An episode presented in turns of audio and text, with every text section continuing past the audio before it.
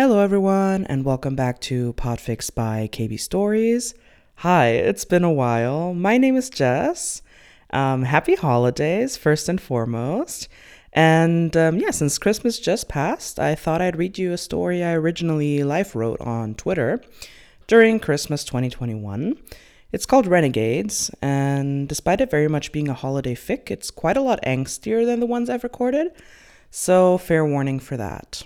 Something that is the same as the other ones is that this is a My Hero Academia story um, for the Kiribaku ship, and it has a little bit of Tododeku in it, although it's mostly mentioned. So, what we're looking at is an M rating. That's M for mature, uh, mostly because there's a lot of violence in this one. Um, yeah, the major uh, relationships tagged is, of course, Kiribaku, so Bakugo Katsuki and Kirishima Eijiro um, Bakugo Katsuki and Midoriya Izuku as a friendship, Kirishima Eijiro and Midoriya Izuku as a friendship, um, the Baku Squad, and then Tododeku, as I already mentioned. Um, and those are also the main characters featured.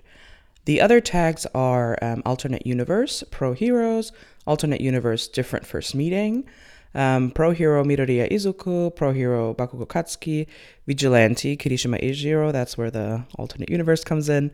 Secret relationship, protective Bakugo Katsuki, hurt Kirishima. I'm sorry, my son. Um, angst and hurt comfort, blood and injury, angst with a happy ending. We got some married Tododeku, um, POV Deku. So um, we're gonna be looking into his head for this story. Uh, it's tagged Christmas. and then right afterwards, there's an apology for my Christmas fic being very angsty this year. So the 2021 Kiribakus were going through it that year. Um, we have Bakugo Katsuki needs a hug, which is one of my favorite tags. Bakugo Katsuki and Midoriya Izuku friendship, found family, married Bakugo Katsuki and Kirishima Eijiro, first kiss, developing relationship, Kirishima Eijiro needs a hug, near death experiences, happy ending with three exclamation points, and then some Kirishima POV for epilogue 1 and uh, Kaminari POV for epilogue 2. Um, yeah, so this uh, story is in my Across Worlds and Lives uh, series, so that's all my AUs. And it's 18,500 words long, so that explains the runtime of this episode, um, split into four chapters. Without further ado, let's just jump into the story. This is Renegades by KB Stories, and the summary reads as follows.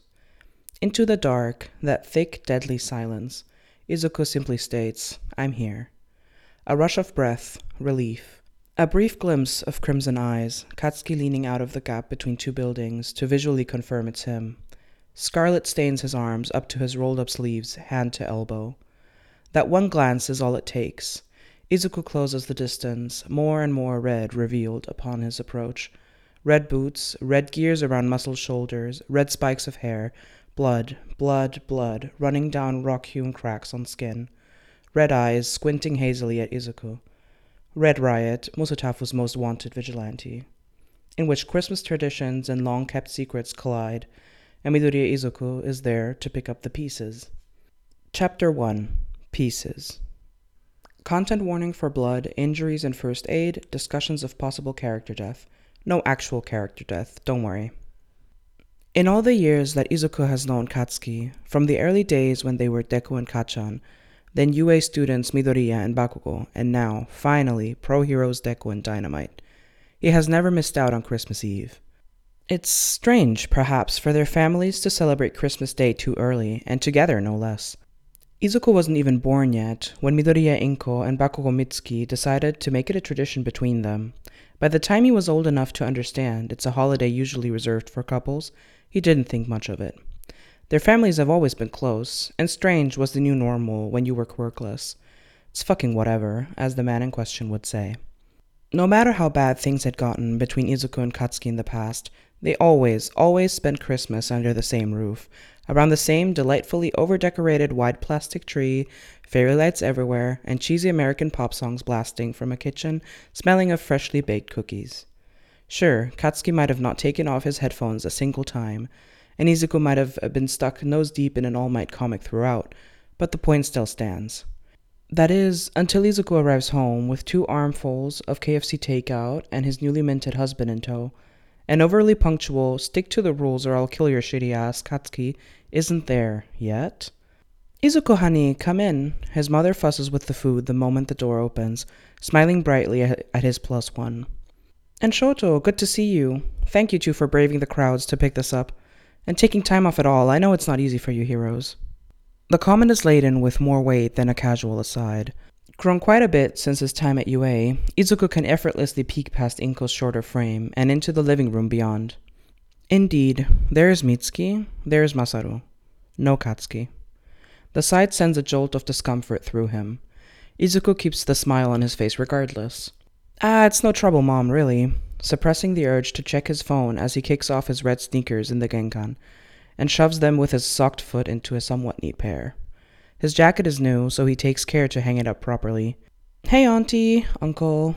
Kacchan is still at work, huh? I look between the bakugos, then, fuck this, hisses Mitsuki and gets up from her perch on the edge of the couch, her phone against her ear a second later. Masaru sighs quietly, wringing his hands in his lap. We were hoping either of you would know more. He didn't mention a change of plans. Now our calls aren't going through. Well, you know how Katsuki can be. Prickly like a human sized cactus, and in blatant revolt against common sense politeness, yes. Never irresponsible nor purposefully mean and dismissive to his parents, though. At Izuku's side, Shoto's steady presence. No new incidents on the network or Hero Watch. Said under his breath, kept between the two of them. Their eyes meet. There's alarm in that gaze of gray and blue that mirrors the tightness in Izuku's chest. No new incidents. Yet. Across the room, Mitsuki pacing furiously, the shuffling of her slippers drowned out by increasingly shaky ranting. Katsuki, pick up already, brat. You got some nerve making your mother worry on. Auntie Mitsuki, let me try, yeah? Izuku waves with his own phone, voice chipper. Chances are he's stuck in traffic and needs someone to yell at. Be right back. A swift kiss to Shoto's cheek, a side hug to his mom, who is looking frazzled with concern. A family speckled with the nation's top heroes will do that to a parent. And Izuku hops back into his sneakers and jacket to step outside just in case. Before he can tap the second number on his speed dial, his display flashes a full screen notification. Kacchan is calling. Heart jumping into his throat, Izuku presses the green button to accept the call hard enough his screen threatens to crack. Kacchan, You okay? Everyone's starting to worry. Shut up. Fuck, shut up, Izuku. If Izuku's heart was in his throat before, hearing Izuku in that tone sends it crashing all the way down to shatter on the ground. Breathe. Where are you, and how bad is it? Bad. Fucking bad. He's bleeding all over and I can't. Shit. Shit. An attempt at a deep breath sounds through the line, rough, on the brink of outright panic. Izuku has no idea who he is, and he doesn't care. Keep him alive, Dynamite. I'm coming. Hearing his hero name seems to snap Katsuki out of whatever mess has him this frantic. Track my phone, okay? Watch your back. Don't. No backup, no icy hot, no nothing. Don't fucking tell anyone anything, Deku. Promise me you won't. I promise. Izuku agrees without hesitation, voice untouched by the horrors his mind is painting. What the hell did you get yourself into, Kacchan? There's no time to ask.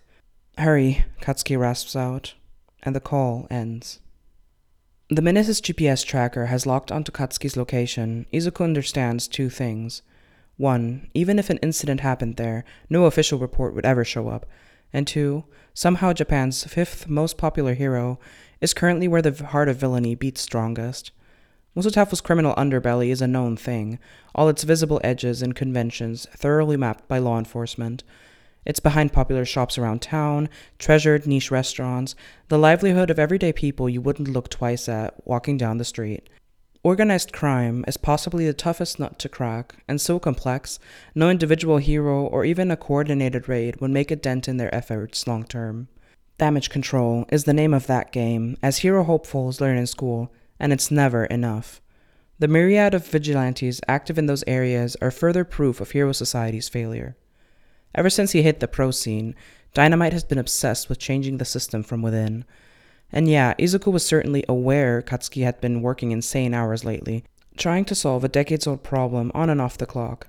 Harder and harder to reach, to the point Izuku quietly feared he would drop off the radar entirely one day.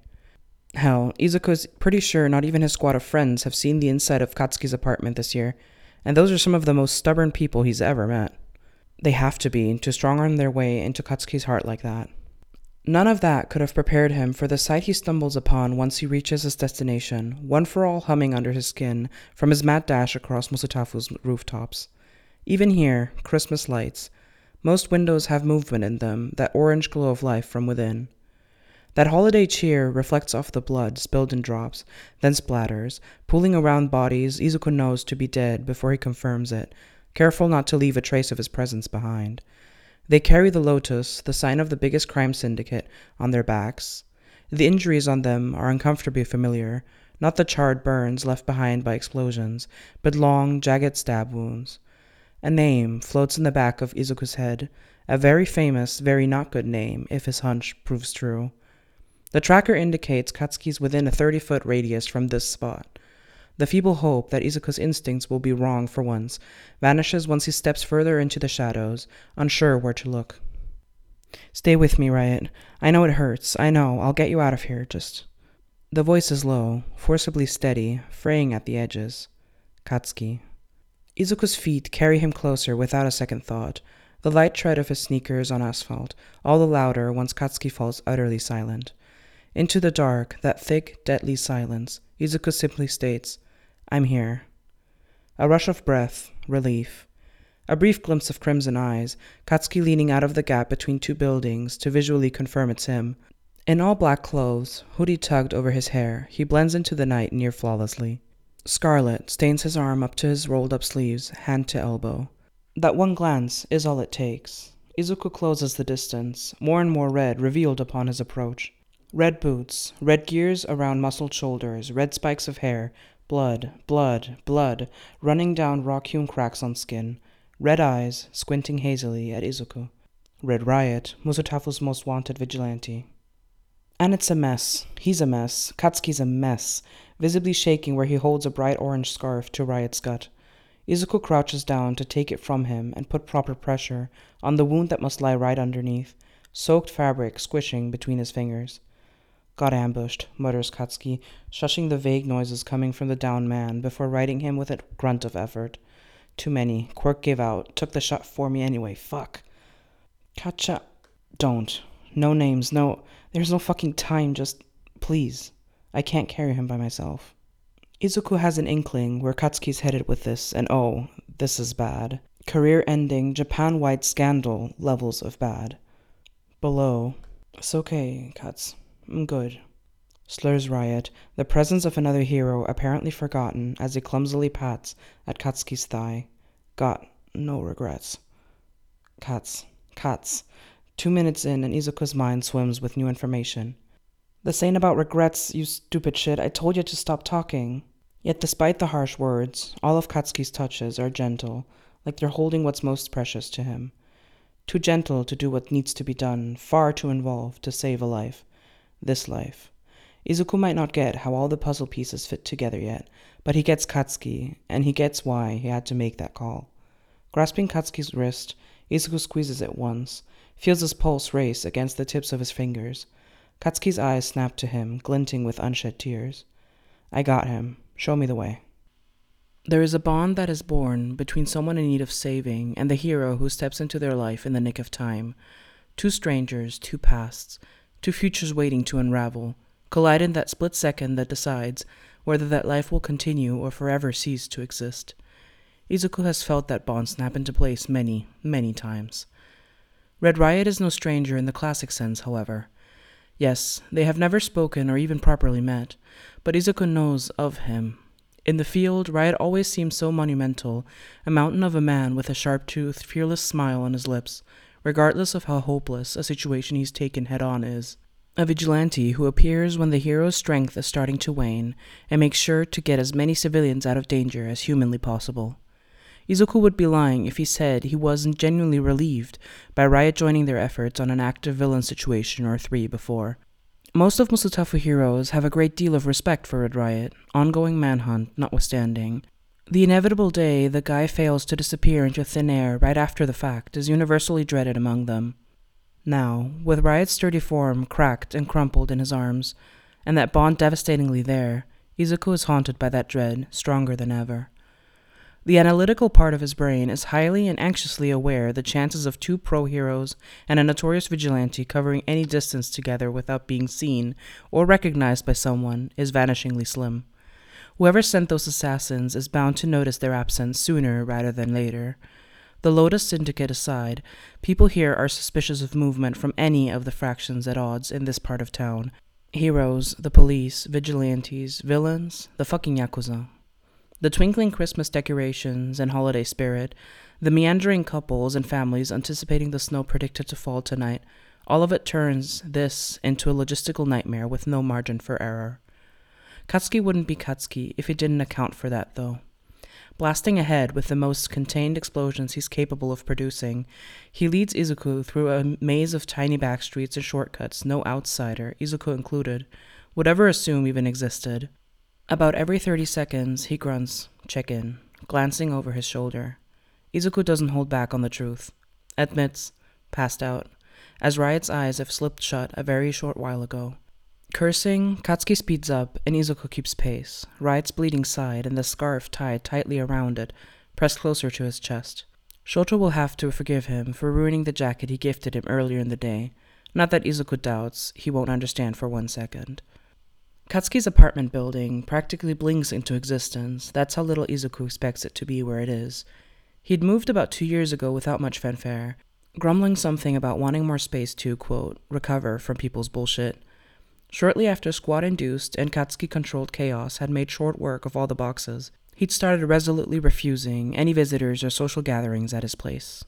Izuku has only been here twice, and only to pick Katsuki up at the front door to ensure he takes an actual break to celebrate his own birthday. Unlike those times, they now enter through the back, Katsuki's keys getting him past emergency exits and security locks. They brush past smatterings of Christmas decorations on the walls and doors, ephemeral as ghosts. Katsuki shoves Izuku into a specific corner of the elevator once it arrives, holding him there with a hand on his bicep while the other slams the button for the penthouse, wiping the blood off it immediately after. Cameras is all he gives Izuku by way of explanation, and Izuku's gaze is drawn to the CCTV installed right above his head. And he keeps it there when Katsuki steps closer, pulled to Riot's side by invisible and unknowable strings.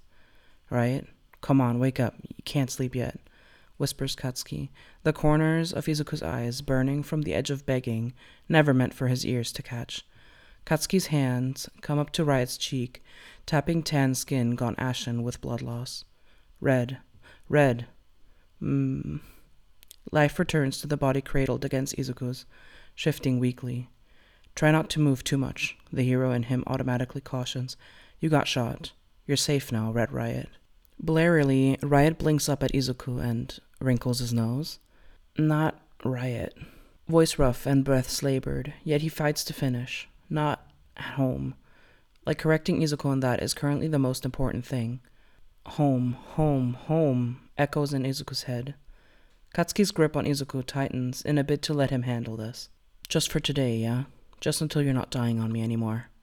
Riot's frown deepens, clumsily pushing against Izuku to get closer to Katsuki. But gave you my name. Trust your Kats, remember?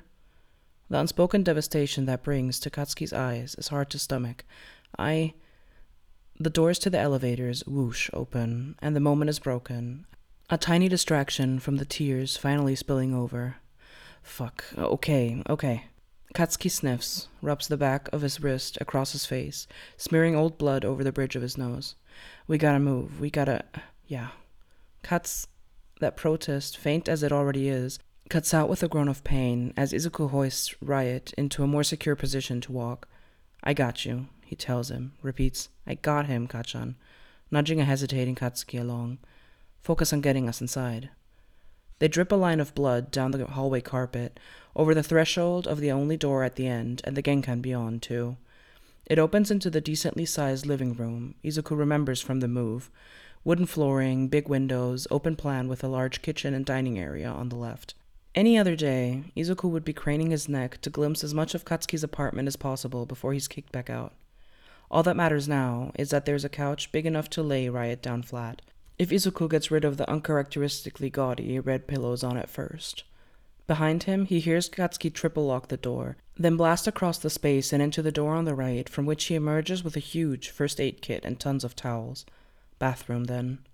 Izuku finishes tearing off the jacket off his own shoulders before motioning for the supplies. Keep him awake. Any idea if the bullet went through? Crashing to his knees at Riot's side, Katsuki nods. Felt an exit wound earlier, yeah. Hands working at the makeshift tourniquet around Riot's stomach. The scarf has lost its original color long ago. Izuku wipes away the fresh blood it reveals as best as he can to see what they're working with. One glance, and he carefully ventures, Hospital? Because he must. They're both medically trained to a certain degree, but this? No. That comes from Riot himself, alarmed, at long last taking actual note of Izuku. No, stop, don't. Katsuki's hand takes Riot's, interlacing their fingers with an ease that spells a tender history. Just us, he confirms, a steel core of protectiveness to it, and it's dizzying how fast Riot settles down from that alone. All the times Izuku saw him jump into battle, the times Riot got away bloody and suddenly limping. Just us. Since when? How long have they been fighting with their backs against the wall, and the rest of the world none the wiser? Biting the inside of his lip. All right. Izuku pats at his own cheeks to empty his mind of those questions, the concerns threatening to make him sick. Hands thoroughly coated in disinfectant, he picks up bandages and multiple rolls of gauze. Brace yourself, Riot. Dynamite? Let's get to work. For a while, Izuku keeps his head down and just functions. For a while, his gaze is entirely focused on what his hands are doing, and all he speaks are calm observations and the odd question Katsuki answers just as calmly. They've always been a fantastic team, trouble past or not. In the end, this is a high pressure situation like any other, it can be plotted through and broken down into individual tasks to complete, risks to account for, worst case scenarios, and the contingency plans to match. Katsuki called Izuku to help, to save in his stead. There is no failing this mission, and so Izuku will do his damnedest to win. They have Riot swallow enough painkillers to tranquilize a bull before Izuku sews the exit wound on his back shut, and Katsuki takes care of the cracked skin and tears, revealing rawness underneath. If Riot starts slipping, Katsuki forces him awake again. If Izuku needs supplies, Katsuki gets them. Dynamite is a born leader, taking charge and commanding the scene the very second he bursts onto it. Anywhere else, he's a lone wolf. He works alone, trains alone, lives alone, or so Izuku thought. But to him, this is just as recognizable a part of Bakugo Katsuki, this intense, unflinching sort of support, the brutal self reflection required to recognize he's at his limit, unsuited to call the shots, and thus trust Izuku to tell him what to do instead. It's a fact that is sure to make Izuku cry later. And Katsuki is at his limit. It's clear from the tremor in his fingers, how his expression crumbles when Riot asks him, deliriously, if he's mad at him. Never, Katsuki promises, kisses the broken knuckles he's carefully bandaging. Never, please believe me. But I gotta keep your name a secret, yeah? You gave it to me, and I'm gonna keep it safe. Because Izuku is still a hero, and a vigilante's anonymity is their lifeline the very thing that ensures they can operate as such in the first place.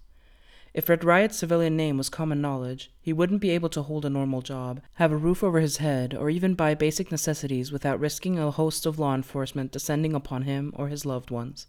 It's a crucial line between self righteousness and outright villainy in the eyes of the law. Concepts that are beyond a man who is hurting and seeking out normalcy from the one person who can grant it to him. Izuku gets up then, takes himself out of the equation, mutters something about getting an extra blanket or some water. He honestly doesn't know which excuse he goes for. Katsuki's mouth, thank you, tells him it doesn't really matter anyway. It's then, while he's washing the blood off his hands over the kitchen sink, that Izuku finally imposes his thoughts. That he lets Katsuki's panic over the phone, the soft touches between them, that delicate kiss over splintered skin and gauze, all those puzzle pieces click into place. If he were in a better headspace, he'd immediately rummage in his recent memories for all the times Dynamite and Red Riot appeared in the same villain incidents. If Red Riot had covered Katsuki's back additional to the villains he came to save, or if Katsuki coincidentally kept the other heroes too busy to chase after the vigilante. The only thing that immediately comes to mind is Dynamite's very public push for the government to create a legal path for vigilantes to rehabilitate themselves and become heroes, and the controversy that kicked off for months on end. It had cost him the top 10 back then. As things stand, Izuku leans against the kitchen counter and aches to call his husband. He won't. Of course he won't. Katsuki's barely letting him see all this, and only because it was either that or loses his partner. Fuck. Izuku does cry then. For all the times he's heard their ex classmates tease Katsuki for being Musutafu's most unattainable bachelor, or the Bakugos mention to their son that he should bring someone home for Christmas too. Katsuki had rolled his eyes, brushed the comments off with the usual biting one liners and threats, but it must have hurt. It must have hurt to have to hide the person he loves enough to put his career, that lifelong dream of becoming Japan's number one, on the line. Brushing the tears off his cheeks, Izuku whispers, fuck this, and pulls up his phone. There are a myriad of missed calls from his mother, the Bakugos, a singular text from Shoto because he gets it. He would know it's serious from the look Izuku threw him before he took off. Izuku doesn't call his husband, no, but he texts him back. A screenshot of a WhatsApp conversation. The title is Sho with a white heart and a red heart. Shoto writes at 6:30 p.m. Stay safe. Izuku answers around 10 p.m. Safe and alive at K's right now. Can't say more, but we won't be coming home tonight. Frowning face. Sorry, baby. Shoto answers immediately. Anything I can do? And Izuku texts back. Please keep everyone away from here. I'll get Kate to call later so Auntie doesn't go berserk mama lion on things, but it's bad. It's really, really bad, Sho. Shoto answers. Fuck. Good luck. I love you. And Izuku answers with a red heart. Love you more. That done, Izuku hovers over a multitude of contacts. Recovery Girl for no questions asked medical advice. Aizawa to handle the dead bodies left behind as discreetly as only a retired underground hero can. All Might, because he must know where the hell to go from here, right? After all, it was him who bailed Izuku out of his own bout of vigilantism a decade ago, and. But Katsuki was there for all of that. He spearheaded 1A's efforts to get him back. He has those same people in his corner and more. Best Jeanist, Miruko, Hawks, Endeavor. Hell, the upcoming hero generation adores him for his no fucks given attitude, and the public has learned to appreciate a pro bold enough to go against the grain. Katsuki has people's favor on his side. His presence has weight in Musutafu. And still he never breathed a word of his secret to anyone. Izuku glances over where Katsuki is talking to Riot in hushed tones, brushing his signature red spikes back and leaning into the shaky hand that cups his cheek in turn, and the knot of conflict within him untangles. No, this decision isn't anyone but theirs to make. Sniffling, Izuku nods to himself, takes a deep breath. He gets back into motion, hunts down some easily digestible crackers and three glasses from the cupboards before he fills a pitcher with room temperature water. On his way back, he stomps his steps and watches Katsuki pull away, eyes wet and red rimmed. Thanks. Katsuki mumbles out loud this time, taking the food and drink from him. Getting any of it into Riot will be a nightmare. It's a miracle the guy is clinging to consciousness as it is, or merely the result of that infamous tenacity of his, no divine intervention needed. Chest aching, Izuku gives both of them a smile that hopefully gets some of what's in his heart across. A measure of comfort, or the notion that, whatever happens next, he will fight for Riot's future as hard as he will for Katsuki's own. Then he gets to his knees and devotes himself anew to picking up the pieces, one by one. Chapter 2 Of a Whole Content warning for dissociation, emotional breakdowns, mentions of drinking and alcohol. Kacchan. Katsuki has his head in his hands, rubbing the meat of his palms into his eye sockets, fingers clawed in his hair. The blood on them has dried to the point of flaking off, fluttering to the bathroom tiles in crimson bits. Kacchan, the motion stops, enough of Katsuki's face bared that Izuku can see the corners of his mouth twitch downward. Fuck do you want, Deku? Muttered without heat like an ingrained reflex. Then Katsuki drops his hands between his knees, blinks a few times, looks up at him, sighs out, sorry, slumping further into himself where he's perched on the closed lid of the toilet. What is it? We did what we could. Izuku's tone is criminally soft, definitely something that should have Katsuki bristling and snapping. All he does is stare, scarily blank. Riot's gonna stay asleep for a while still. More blinking, a mild frown. So? The genuine confusion in it proves Katsuki's not being difficult on purpose, likely too shaken up to process much. So, it's your turn. You're gonna take a shower, eat something, and then get some sleep too. Sound good? Shut up. Who are you, my mom? Least Katsuki's registering where Izuku dragged him to, eyes flicking over the black tiles and orange towels, the mirrors over both sinks, and down to the shoes they're still wearing, tracking dirt over the bath mat in the shape of a cartoon shark. Of course, it's that final detail that makes him actually frown. Izuku rolls his eyes. He can't help it. I'll throw it in the laundry later. Take this off, please. A tug to Katsuki's hoodie. Katsuki bats his hands away. Fucking Deku. Mumbled under his breath as he does as requested. Dark fabric coming off and the clinking of metal against metal, unexpected in the quiet. Izuku's eyes are drawn to Katsuki's naked chest and the necklace dangling there, coming to rest over his heart. Black, sturdy leather, two gold rings. Izuku's breath gets stuck in his lungs. Oh, Katsuki, are those. Katsuki's expression turns downright disturbed. The hell you calling me Katsuki for? Ah. Dead silence follows, in which Izuku struggles not to burst into tears again, and Katsuki seems utterly lost on what to say. Yeah, they're. It's not official, cause, well. A small shrug that is helpless in a way. Katsuki takes the rings, wedding bands, they're wedding bands, in hand, and the look in his eyes turns tender, loving. Izuku gives up on not crying. But he asked me a few months ago, and I say yes. Congratulations! Izuku sobs out and tackles him in a hug, when Katsuki returns, if reluctantly, patting his back awkwardly. I'm so sorry I wasn't there. You were my best man, and oh no, you even caught the flowers. A brittle laugh cracks out of Katsuki at that. Fuck yeah, I did. Riot got a kick out of them, believe me. Okay, that's it. Izuku pulls away to level Katsuki with his most determined look. Riot has to pull through now. I have a brother in law to give a shovel talk to. The comment is out there before he can think it through. Too soon. But it has Katsuki's lip pulling into a sharp smirk. Course he'll pull through. Sounding valiantly badass. Almost like himself. Almost right. Red's a fucking beast. Those Lotus bastards are gonna have to try harder to take us down. Izuku grins back, wiping at his eyes at the same time. Damn right. Gods, I can't believe this is how I found out you're married. There better be photos. There are. Katsuki's voice is deadpan, the implication that Izuku won't get to see them a challenge more than anything. The levity cannot outlast the situation they're in, their expressions sober in the same moment, simply looking at each other for a bit. Riot will pull through. Izuku repeats, calm and steady like that alone will turn this foolish hope into something true, something real. Katsuki inhales deeply and nods. Yeah, gaze cutting away as he hooks a finger to the necklace and pulls it off to set it aside, a practice gesture. The domesticity of it tugs at Izuku's heartstrings. He pulls Katsuki into a second, far shorter hug. Shower, food, sleep, engagement photos, maybe? Katsuki groans. Ugh, fuck you, maybe. Thanks, Kacchan. If nothing else, the sight of those rings has brought light and focus back to Katsuki's eyes.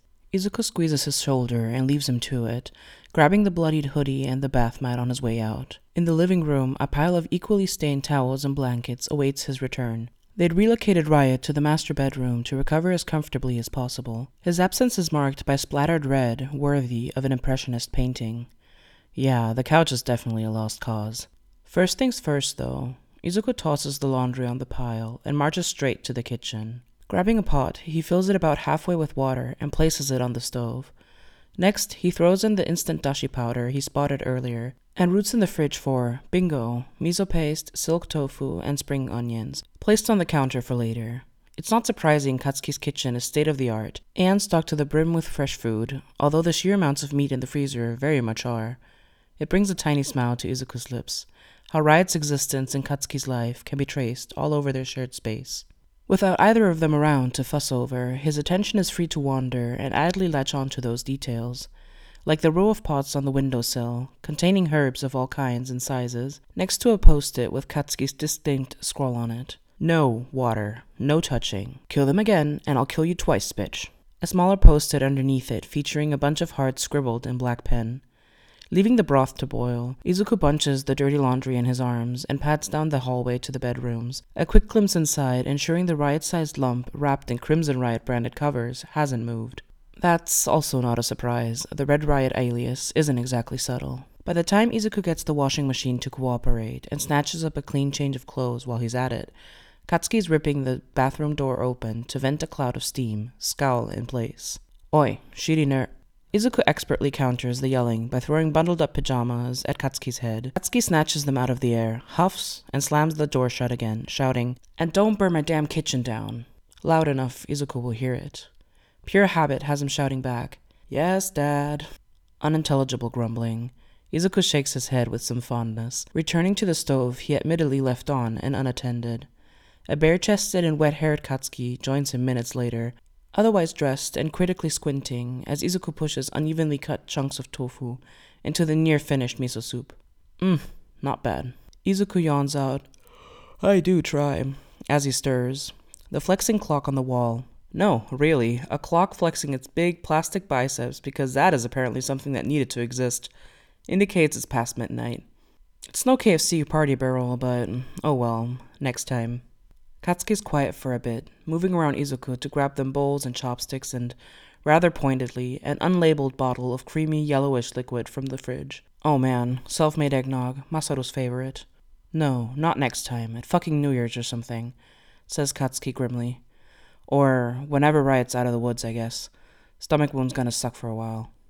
It doesn't take the faded scars from that war a lifetime ago for Izuku to know Katsuki speaks from experience.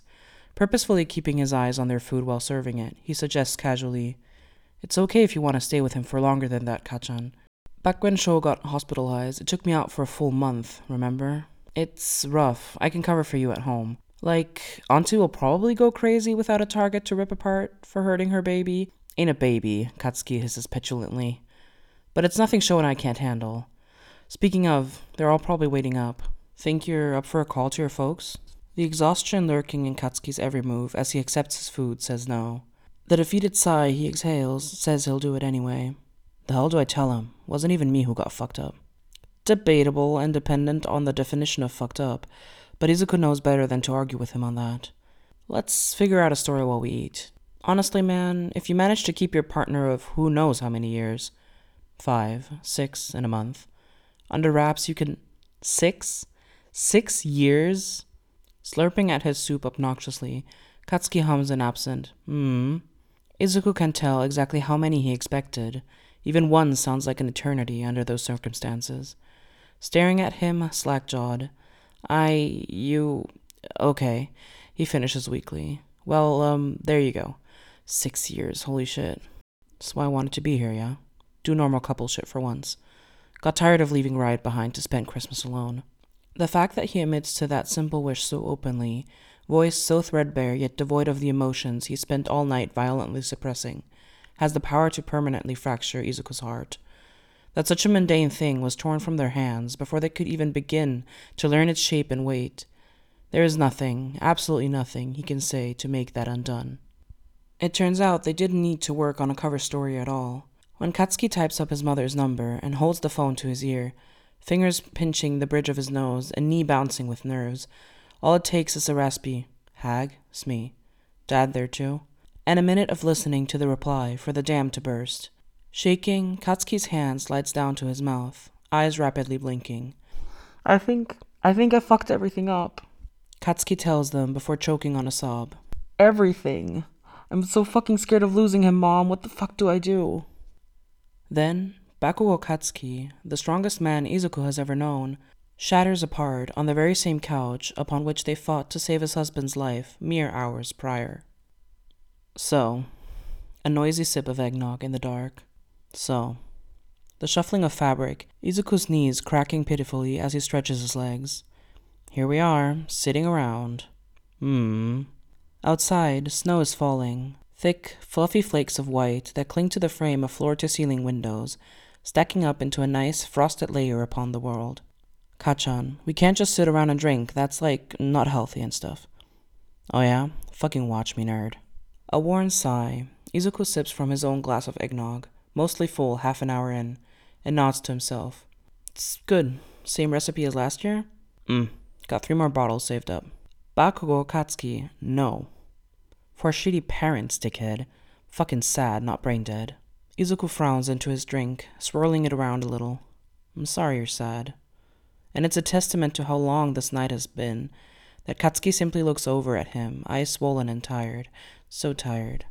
My whole life went to shit in the span of a day, Deku. Less than that, actually. I know. I'm sorry about that, too. Leaning against the window at his back. Not your fault, mutters Katsuki, not even sparing delicately beautiful snowfall a glance. Not yours, either. There is no immediate reply, and that, Izuku thinks, is not good. Katsuki's strangled sobs from before still echo in his ears, the auditory version of those blotchy after images left behind on the retinas after staring at bright lights for too long. He's been pushed far enough for a day, likely a whole year. The new one, not the one about to end.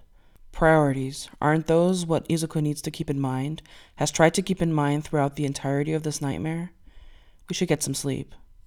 Another sip of eggnog. Don't think that's happening. Why? Because I keep seeing the man I love get shot, and it makes me want to scream. Oh. Well, if Katsuki's mentioning the elephant in the room himself, surely it's okay to ask. How did this even happen? How. What happened, Kacchan? Katsuki sighs too, deeply. Tonight, or in general? Could be talking years here. You gotta be more specific. Just everything. All of it. I get why you keep it a secret from the public. Simpler stuff than this gets misconstrued by the media all the time. Or I can take an educated guess, at least. But why'd you. from you? Or the squad? Auntie and uncle? Everyone? Rubbing at his temple, Katsuki takes a long time to answer. When he does, that thousand yard stare is back, like there's something on the far wall that he can see and Izuku can't. Red Riot is a hero's name. Did you know that? Huh? It's around 2 a.m. Izuku is not at his smoothest at 2 freaking a.m. Riot wanted to be a hero, like us. He's born the same year, too.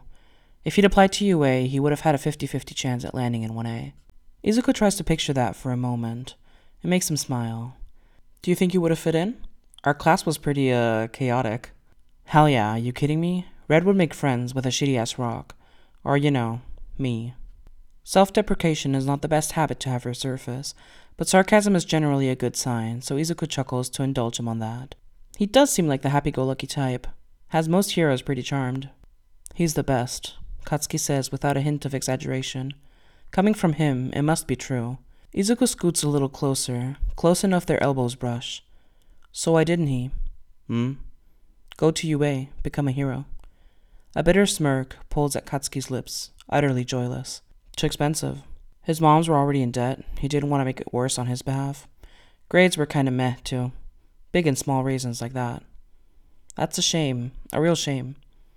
It's a waste and a fucking disgrace, that's what it is. Katsuki's hand tightens around his glass. He takes a big gulp and sets it aside none too gently. This entire system is so fucking broken, rotten to the core. It's basic common sense that good people should be heroes if they want to be. Yeah, Money or grades, they shouldn't matter. A kind heart and an unbreakable will should. And if good fucking people aren't allowed to go out there and help, then the least the shitty fucking hero society should accomplish, the very bottom line of this entire endeavor, is to protect people in their stead. Wincing at the volume, Izuku recalls Katsuki making similar points in front of media representatives early in his career. The first and only press conference he ever willingly gave, as catastrophic as it went. Someone in his life got hurt, right? Katsuki's heated ran, sputters and dies just like that, all that pent up anger and frustration dissipating, fickle as early morning mist. Yeah. Remember that villain attack on Main Station? A few weeks before we graduated, fucking PLF and Lotus team up bullshit. Izuku nods. To this day, it's one of the messiest incidents he's witnessed firsthand. His mom's got caught up in that. They made it out, they survived, but it really fucked them up. Fucked Red up, bad. Made him angry as hell, and he's a wholesome marshmallow kind of guy, 95% of the time, so that's fuck too. And then he. Unexpectedly, Katsuki smiles. A small smile, a shadow of the rare times he full on grins, all toothy and genuinely happy. But it's there, and it's proud. Yep, got back up and went out there to help anyway. Fuck the heroes, fuck not having the license. Met him a year later, looking for an informant to start cracking Lotus wide open. And Izuku doesn't know Riot. Saving his life doesn't change that. But that pride resonates within him, a visceral feeling of recognizing himself in the actions of another. Humming, hmm, I noticed that about him, he muses out loud. That he goes straight to the civilians. He's not in it for a brawl or to let loose with his quirk. He genuinely wants to keep people safe. Told ya, the best.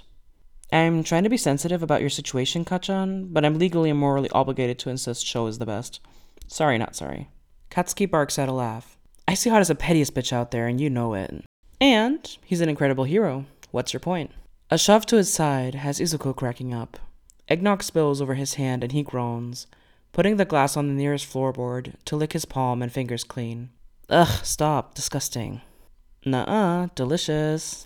Katsuki rolls his eyes and looks away, out the window to the moon high above. Its silvery glow is the only light in the room, the resulting gloom somehow comforting, makes it easier to ignore the physical remnants of desperation and heartbreak and all that. That's why I had to keep things quiet, when nobody can know he's mine and I'm his. It fails to make sense to Izuku. Yet in a way, this is not about that, or him. Years it's been since he's heard Katsuki talk this much, possibly those full six years, and he tries to imagine having Shoto in his life and not being able to say anything, Celebrate any milestones, ask any friends for advice or a shoulder to cry on after a fight, or indulge in a good old bitch fest over those mundane little habits that drive one insane for no discernible reason. He imagines having a crucial part of himself, his happiness, his future, being made invisible like that. No, this isn't about Izuku understanding all the details, the hows, and the whys. It's about a story finding a voice, and that voice getting heard when it matters most. Gaze molten with emotion, Katsuki continues telling his story, their story, and Izuku listens. We're heroes, Zuko. Every kid in Musutafu knows our names, our faces, our lives. Shit, I know what that moronic bird, Hawks, had for lunch last week because the paps keep stalking him and he's too full of himself to fly away. It's true. Izuku likes Hawks, but it's true. If it leaked that Raiden and I belong together, not even that, if people found out I'm collaborating with a vigilante, no matter how well liked that vigilante is, they and their family will be outed in two seconds flat. The back of Katsuki's head knocks against triple pane glass, a dull thud, thud, thud. Riot does the exact same thing as heroes do, but he ain't one, and that somehow justifies branding him a criminal. His moms are everything to him, and they're strong as fuck in their own right, but they're also vulnerable. Personal stuff aside, vigilantes don't have the access to the same resources we do, unless they organize it among themselves. No recovery girl to patch them up, no Aizawa crawling around that yellow eyesore of a sleeping bag and teaching him right from wrong. No All Might to bail him out when shit hits the fan anyway. The shaky breath Katsuki takes has Izuku bracing himself for the conclusion he's quietly come to as well. The horrible truth underlying all this. When a vigilante's life gets wrecked or they get killed in action, Hero Society doesn't give a shit. Nothing more than collateral damage in their eyes, and it ain't fair. It ain't right. My life would be so fucking empty without Riot in it. I. Sniffling, Katsuki grunts in annoyance over his own lack of composure, tugging up the ripped collar of the oversized shirt he's wearing to wipe his cheeks dry. Again, Izuku nudges his elbow and gives him a meaningful look, teary eyed himself. Ugh, shut up already. Don't give me that it's okay to be in touch with your emotions bullshit. I just cried my mom an ocean. Already went full contact sports on those bastards. I'm dehydrated. I'm done. Shit's exhausting. Izuku giggles. Ah, he can relate all too well to that. The change in topic is there, ready to be latched onto to dispel the heaviness of what ifs. Auntie Mitsuki was nice about it, wasn't she? A growl sounds from Katsuki's throat, a little hoarse. Extremely. Dad had to be the tough one between us three. It's fucking weird, and I hated every second of it. Izuku's hand pats at Katsuki's knee. There, there, as he lets that lie pass uncommented. I think it's good you told him. Brave. Made him complicit, is what I did mumbles Katsuki rather sullenly. Screwed you over, too, by dragging you into my mess, and Riot doesn't even know any of that yet. I'm so tired. There's no doubt about that last part, and all the rest. They're certainly going to need excellent PR management if any of this blows up in their faces. A bout of silence follows, uninterrupted by the flurry outside or the faint snores coming from the other side of the apartment, resembling the distant revving of a chainsaw. Can I say something, Kacchan? Katsuki exhales a soft hmm. Can I stop you from saying it? Mm, not really, to be honest. It's kind of important. Great. Let's get it over with. Izuku shuffles away from the windows until he's sitting right in front of Katsuki. One of Katsuki's eyebrow rises. If you even think of suggesting we hold hands over this or whatever, I'm out. A snort. That's where you draw the line? Hand holding? Yep. Right there, see? Line. Do not cross. Palms up, Izuku wiggles his fingers to emphasize his good and peaceful intentions. Not crossing it. But you gotta listen. I'm still here, ain't I? Hmm, you are. Ready? Okay, here goes. I don't regret answering that call. I don't regret finding out about your riot. I don't regret getting dragged into your mess. None of it. Katsuki physically pulls away some, his legs drawn up to his chest, and eyes immediately flicking elsewhere. He stays, though. He stays. Even if this turns into a shitstorm beyond compare and it ends up costing us both our careers or something, I wouldn't regret it. I'm glad, so fucking glad you asked for help when you needed it. I don't know what that must have felt like. It's terrible the decision to come clean was forced on you, and that Riot got hurt at all, much less that. But I do know what it's like to fight a lonely battle, and it sucks. Big time. I'm extra glad neither of you will have to go through that anymore. Wasn't lonely, Katsuki says in the direction of his knees. Had Riot with me. Izuku can't stop a fond sigh from escaping. That stubborn idiot. Kacchan, you love your family, you love your friends, you love Christmas, and you love your husband. Missing one of those things isn't a slight against the other, it's plain old human nature. And you know what else? We love you. Yes, before you bitch about that, I'm gonna speak for all parties involved, because I know it to be true. We love you, and we want to help you if you'll let us. When Riot asked you to marry him, you said yes. That makes him part of the family. And in our house, we throw fucking hands to keep each other safe. A pause. Katsuki casts a pointed look around at his apartment. It's a figure of speech. Where are you getting all this energy to snark from? I thrive off of spite. Mm? Very aware. Thanks, Kacchan. And internalize any of that, or should I keep going? You explained my feelings to me in no uncertain terms, yeah. Despite the late hour and the bone deep exhaustion following its heels, Izuku blushes. Ah, man, sorry if that was patronizing or like too pushy. Why are you such a nerd, Deku? Ugh, I'm saying thank you, fucker. Oh, well, good. I mean, you're welcome, of course. Katsuki sparks his palm in Izuku's face, the corners of his mouth twitching upwards when Izuku doesn't even flinch. Tch, idiot. The tension has been drained, however, the lull that descends upon them less overwhelming if still tinged with the night's events. For real, though, sleep? Izuku proposes once more, hope shining through. Rubbing at his eyes, Katsuki rumbles, We don't have a guest room. Or, we got one, but no point in buying furniture for it before, I guess. Should have an extra futon lying around, though. Izuku shrugs. Eh, it's cool. Back in school, I slept on Sho's tatami mat floor for like half of first year. That's tragic. That's really fucking tragic. I can't believe you awkward fox managed to actually get married. Ew. Ew. Please, you literally signed off on it. Oh hey, I'd be honored to return the favor, by the way. Be the best man at your wedding, if you feel like making it official someday and stuff. Again, 2 a.m., not the smoothest. Katsuki doesn't seem to mind, giving him an odd look. I. Huh, I guess we could. Hmm, wasn't a possibility before. I gotta check in with Red first.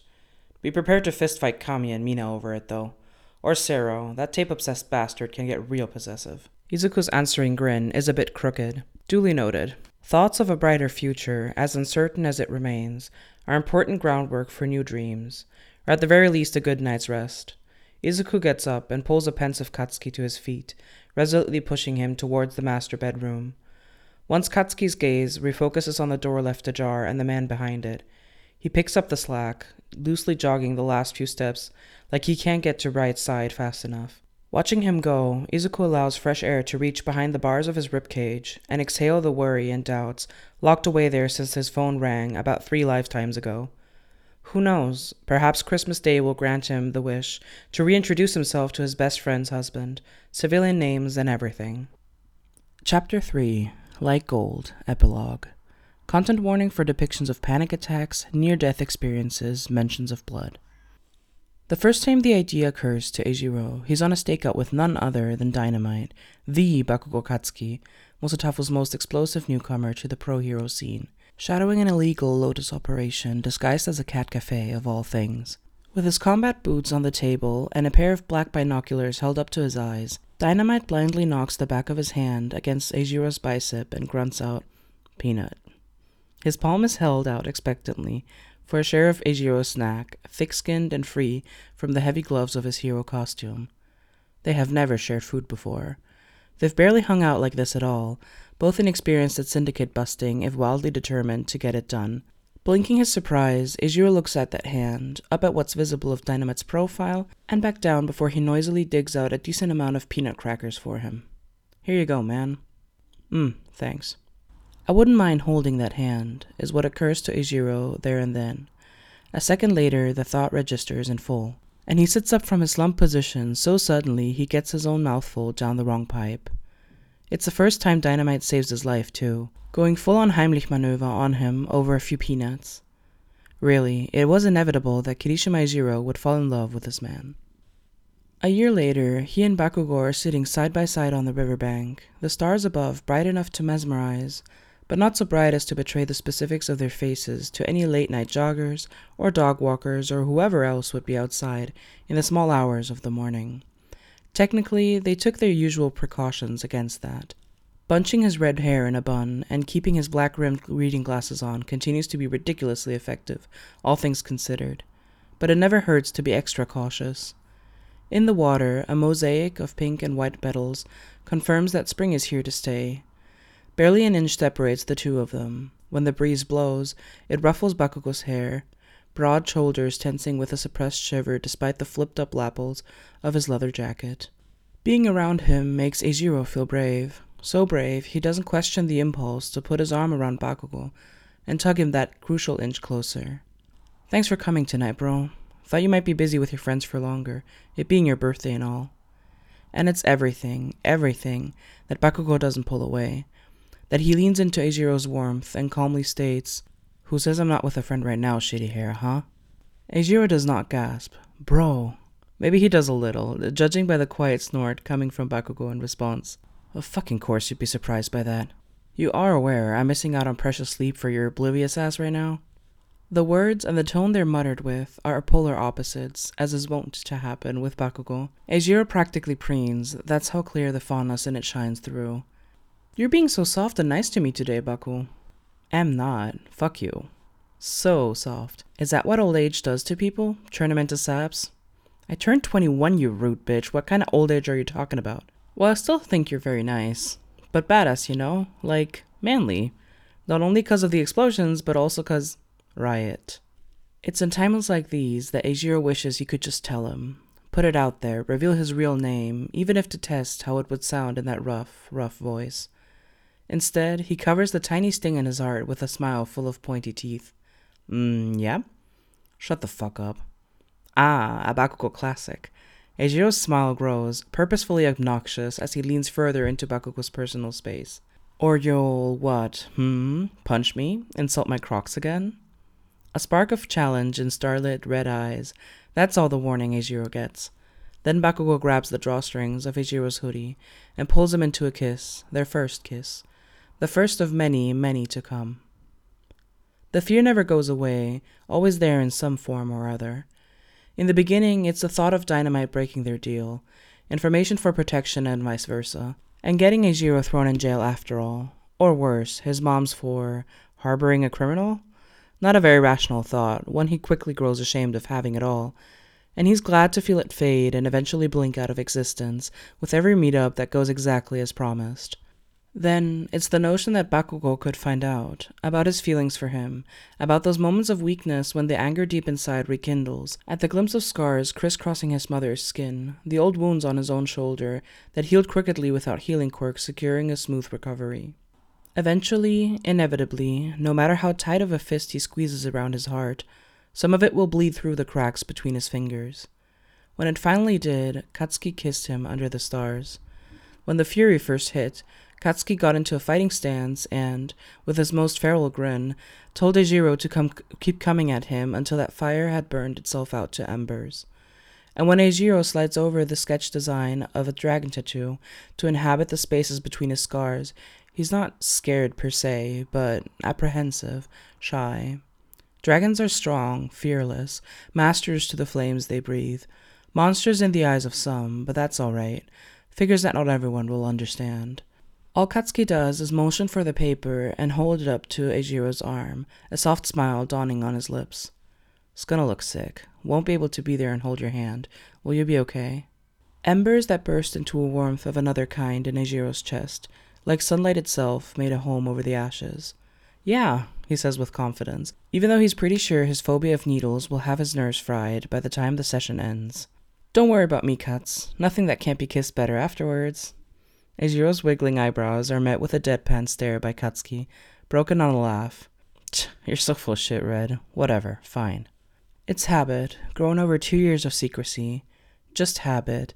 Yet when Katsuki sets the sketch down, Eijiro takes his hand and intertwines their fingers. It's just us here. A reminder and a request in one.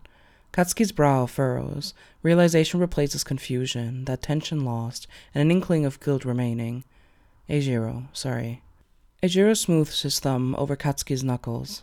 Okay. Kisses the back of his hand. Although ultimately inconsequential, it won't be the only time either of them slips up, even if it's their first. The sphere of discovery, as much as its source has shifted away from Katsuki and towards everyone else, it defines their time together more than Eijiro would like. The when, the where, the how, they need to plan it ahead of time and minimize risks wherever possible. So Katsuki can reach for his dream of number one, and Eijiro can keep dreaming his. Maybe someday he'll be able to call himself a hero too. Maybe then Kirishima Eijiro and Red Riot will be allowed to be the same person. For now, it works. They work, as long as they watch each other's backs, as long as they are careful, and that's all that matters.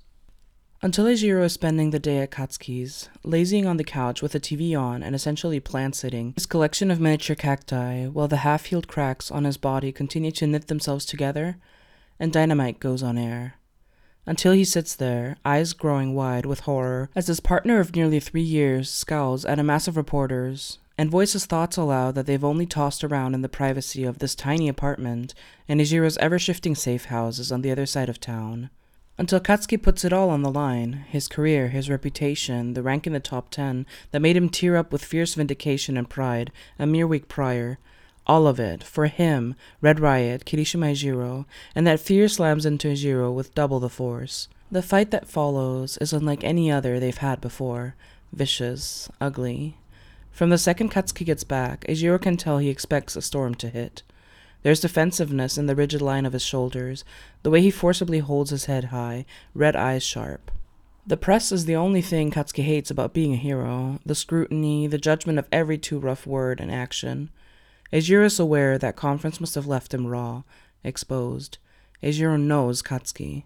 And he also knows that press conferences have to be scheduled ahead of time, greenlit by his PR department and agency management, at least a day in advance. That Katsuki kissed him good morning and returned his hug goodbye before a shift and didn't say a fucking word. Another secret to add to the pile. Now, Eijiro's heart won't stop racing. His palms are slick with sweat. Between the end of the live broadcast and Katsuki's arrival, he's been pacing, pacing, limping from wall to wall, driving himself insane with the what ifs roaring in his head. Yeah, both of them expected a storm. Neither of them recognize it for the hurricane it is until they unleash it. All that tight control, the meetings in the shadows and the stolen kisses, the reassurances that they're safe and happy like this, fighting back to back, together, always, is blown away by it. The illusion that they can keep this up forever, work towards that indistinct point in time where they wouldn't have to swallow their tongues at every turn, where Katsuki can visit Eijiro's mom's without giving him a panic attack, and Eijiro will finally get invited to that Christmas hangout Katsuki loves so much, is gone. It's the goddamn truth, and everyone knows it, Katsuki explodes in the middle of it. They all know what's going on, how much ground we're losing each and every day. Something's gotta fucking give, eh? Are you insane? Eijiro yells back. He's burning alive, storm winds fanning embers to a wildfire. Like, have you lost your actual mind? You can't just. And for what? Your career is your life, Katsuki. I told you I'm not worth losing that. What kind of man would I even be if I let you? And I won't sit on my ass and wait until it's you who's dying out there. Katsuki's voice breaks halfway through, breaths heaving in and out of him. Shock strikes Eijiro at his core, douses him in ice cold water, freezes him to the bone. Got it? I won't. I can't. I I can't take another close call like that. Not when I can't make sure you'll come home to me, when I can't keep you safe, fucking do anything. I Katsuki claws at the center of his chest, over his heart, fingers crumpling his shirt, and so high strung he's shaking. Eijiro moves, stumbles to his side. Shh, baby, hey, you gotta breathe. Hands ghosting a barely there touch from Katsuki's shoulder down to his elbows. Breathe for me, Kats. I'm so sorry. I won't yell anymore. I'm sorry. It's okay. Shh, shh, shh. A tidal wave of relief crashes over him when the contact is granted, Katsuki leaning into him, clinging to Eijiro's shirt instead. Gasping, can't lose you, eh? A wounded noise escaping him as Eijiro gathers him in his arms, rocks them back and forth, to hell with his aching body. You won't, you won't, I'll be more careful, won't break ever again, I promise. Katsuki hides in the crook of Eijiro's neck, shakes his head a little, rejects what Eijiro can't hope to keep up forever, but damn it, he can try. Love you, a strained whisper against the vulnerable space of Eijiro's throat. Worth everything to me, everything. Finally, Eijiro registers his own tears, stinging and hot, where they carve paths down his cheeks to drip into Katsuki's hair. You too, Kats. I love you so much. You deserve the world, everything you want. But please don't wreck yourself for me. Please. Katsuki's breath hitches, struggling to deepen the inhales and exhales. Eijiro strokes up and down his back, kneading at muscles still shivering with remnants of tension, and Katsuki presses closer, closer. I'm sorry. Knew you were gonna be mad. I did it anyway. Not mad, Eijiro corrects him softly, sniffling.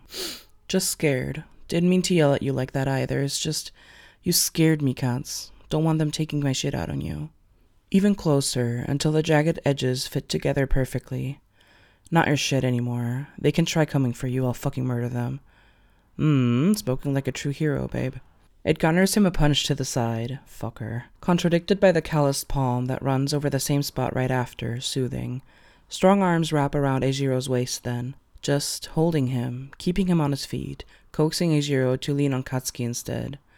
He lets him take some of his weight. The dull pain in his limbs is getting harder and harder to ignore. I want to fight for you, Eijiro. You shine so bright. Someone like you shouldn't have to hide from the world like this.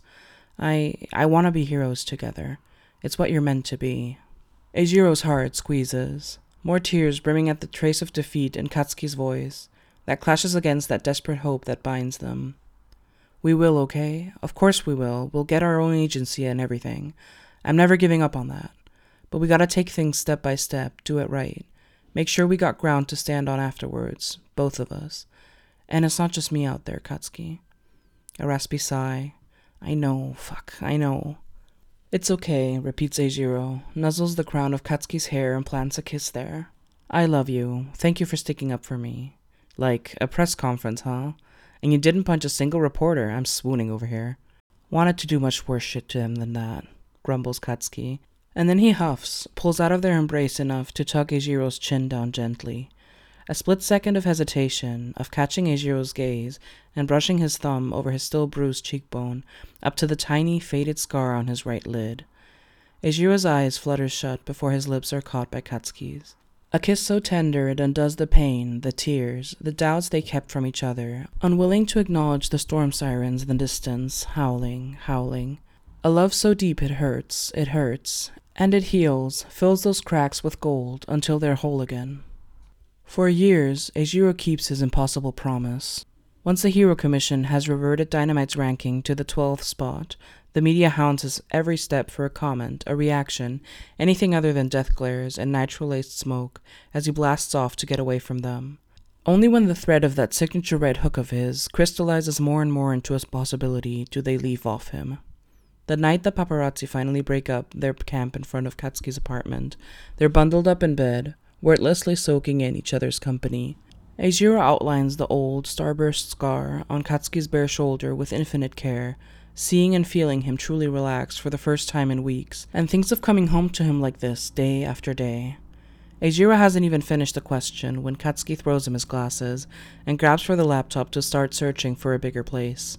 The lease is signed under Katsuki's name to ensure Eijiro can return even if his identity is leaked. Still, Eijiro insists on keeping his day job at a security firm to pay his half of the rent, no matter how adorable Katsuki's pout over missing out on some mornings together is. Eijiro's offer to cover breakfast on the weekends to make it up to him lasted a respectable month. Honestly, the fact that Katsuki let him anywhere near their fancy new kitchen at all counts as a miracle. For years, they matched their patrol schedules despite being in charge of totally different areas in Musutafu. Sure, Katsuki starts a little earlier and Eijiro a little later, due to deals they made with their peers, other heroes, and vigilantes, respectively. The important thing is that, most nights, they come back while the other is still awake to fall asleep together. It's those little things, the blissful bursts of domesticity and simple comforts, that tide them over the tough stuff. For every time Katsuki lands himself in the hospital, and Eijiro is unable to visit, call, or pick him up without raising suspicion, there is a sight of him curled up on the couch on his day off, napping in a patch of sunlight like a cat. Behind each anniversary that passes by without acknowledgement from their loved ones, well, Eijiro's mother is aside, who shower Katsuki with Kirishima brand adoration on the rare occasions they risk a meetup. There are days they spend somewhere far away from Musutafu.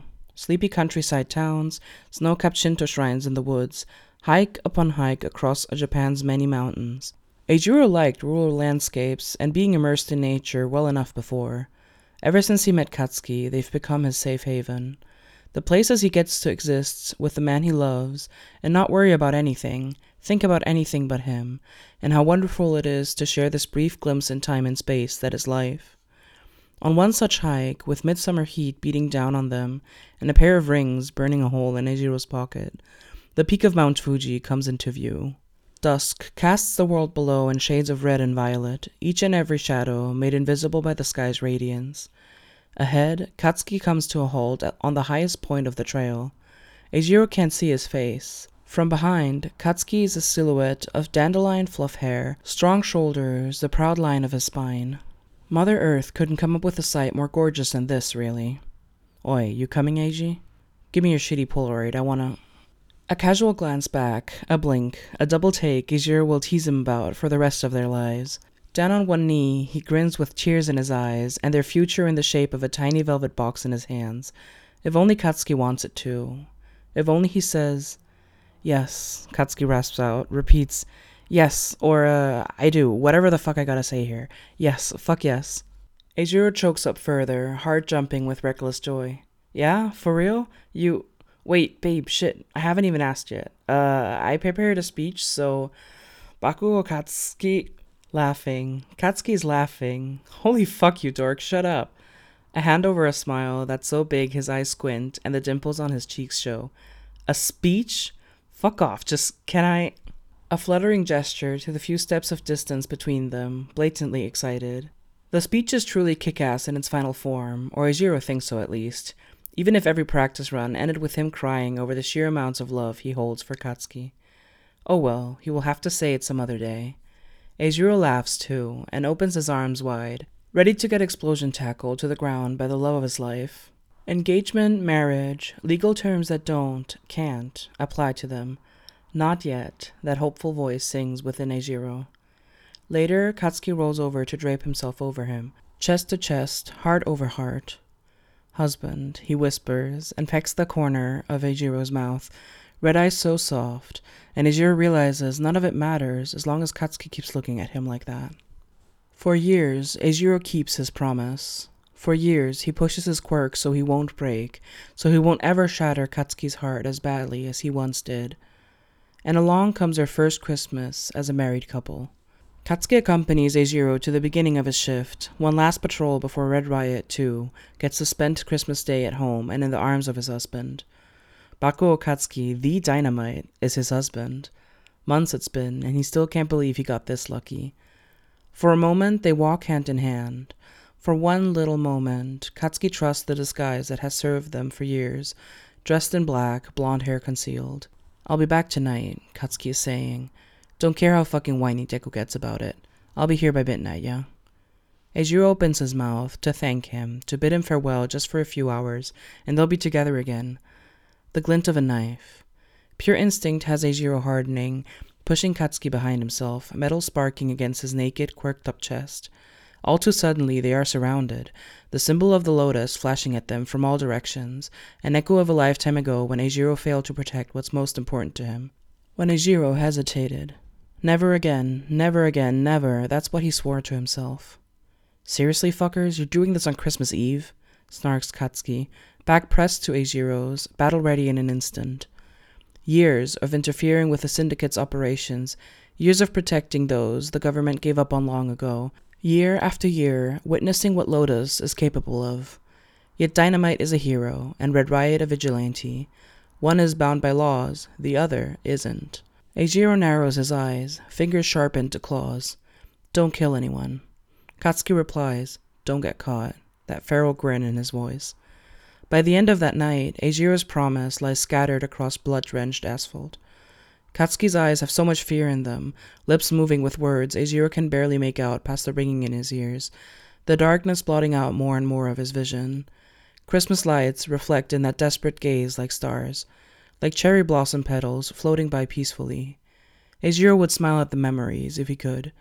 He tries to speak, tries so, so hard to say, It's okay, Kats, because it was worth it.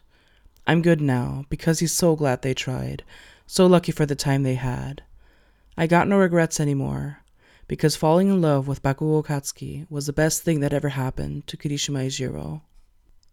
On his very first Christmas day with Katsuki, Eijiro wakes up in their bed with a familiar weight next to him and muted agony pulsing through him. Wakes up and remembers the bang of a gun, pain, blood, Katsuki, a flash of green, and squints up at the ceiling, trying to make sense of it all. His head lolls to the side, where Katsuki snoozes as he does most day off mornings, although not koala clinging to Eijiro yet.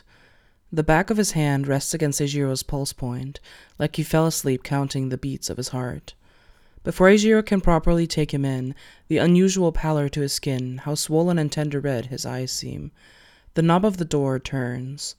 Wood creaks quietly as it's opened, and a green haired head pokes into the room. Oh. Oh, is what pops up in Eijiro's mind as well, fuzzy brained and out of it, but not enough so to not recognize Japan's number three pro hero Deku. It kicks off a very Katsuki like avalanche of shit, shit, shit, fuck in his thoughts. That and Katsuki's career, his mom's, everything they've worked so hard for and built for themselves. No. In agony or not, Eijiro didn't become Musutafu's most wanted vigilante for nothing.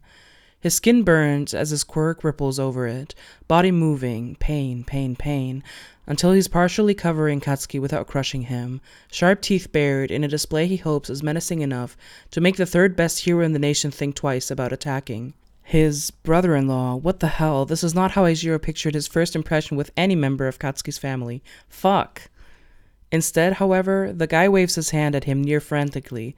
Whoa, stop. Oh no, no, no, no, no leaping across the room in a burst of emerald static to push Eijiro back into the covers, exceedingly gentle, and whisper shout, Stay down, idiot! Do you want to give Kacchan a heart attack? You gotta rest or you rip your stitches.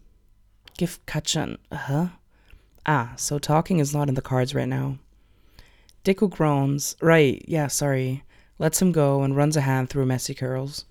Then he bows. Deku the hero bows to him, a little too far for a simple greeting. Gratitude. Red Riot, I'm Midoriya Izu.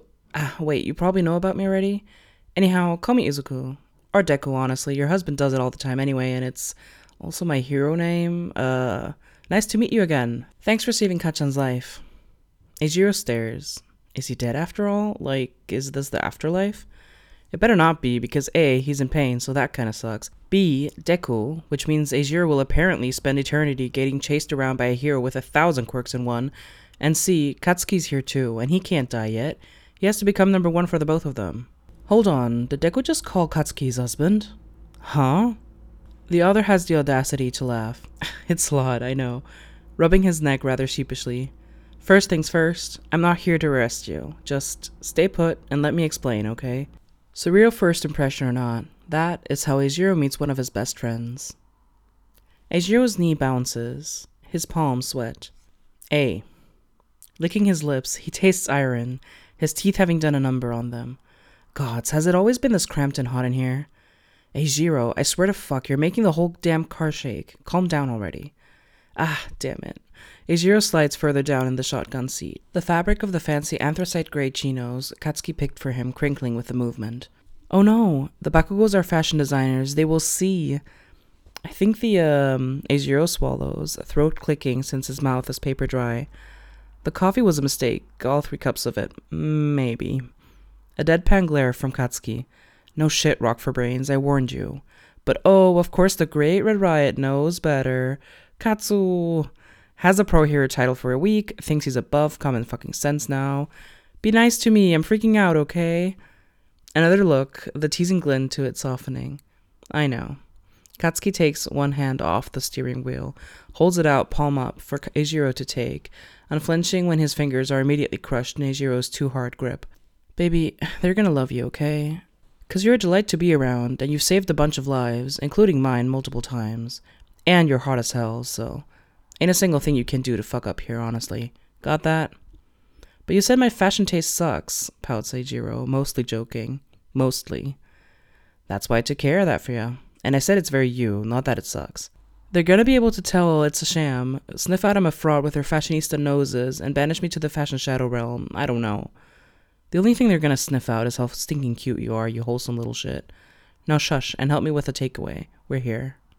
Oh no, that is the house he recognizes from dozens of pictures, most featuring that mildly confused expression Katsuki has on the very few selfies he's taken of himself.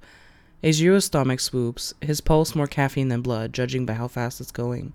Still, when Katsuki drags him out of the car and thrusts three buckets of KFC into his arms, Eijiro nods to himself, face grim with pure determination. Katsuki's right, what can go wrong? They're already married, with or without that blessing. If Katsuki's parents hate him, that'll make Christmas awkward, yeah. But anything is better than last year's, or the lonesome ones before that. It's gonna be fine. Eijiro's got this. I got this, he tells Katsuki, trying hard to keep it a statement and not make it a question. They're totally gonna approve of me. His husband catches his pleading look and rolls his eyes. I'll kick their asses if they don't. Kissing Eijiro's cheek and fixing the fit of his cable knit sweater one last time. You're perfect. Love you, hmm? Eijiro melts, nerves included. You too, Kats. Love you so much. Ready?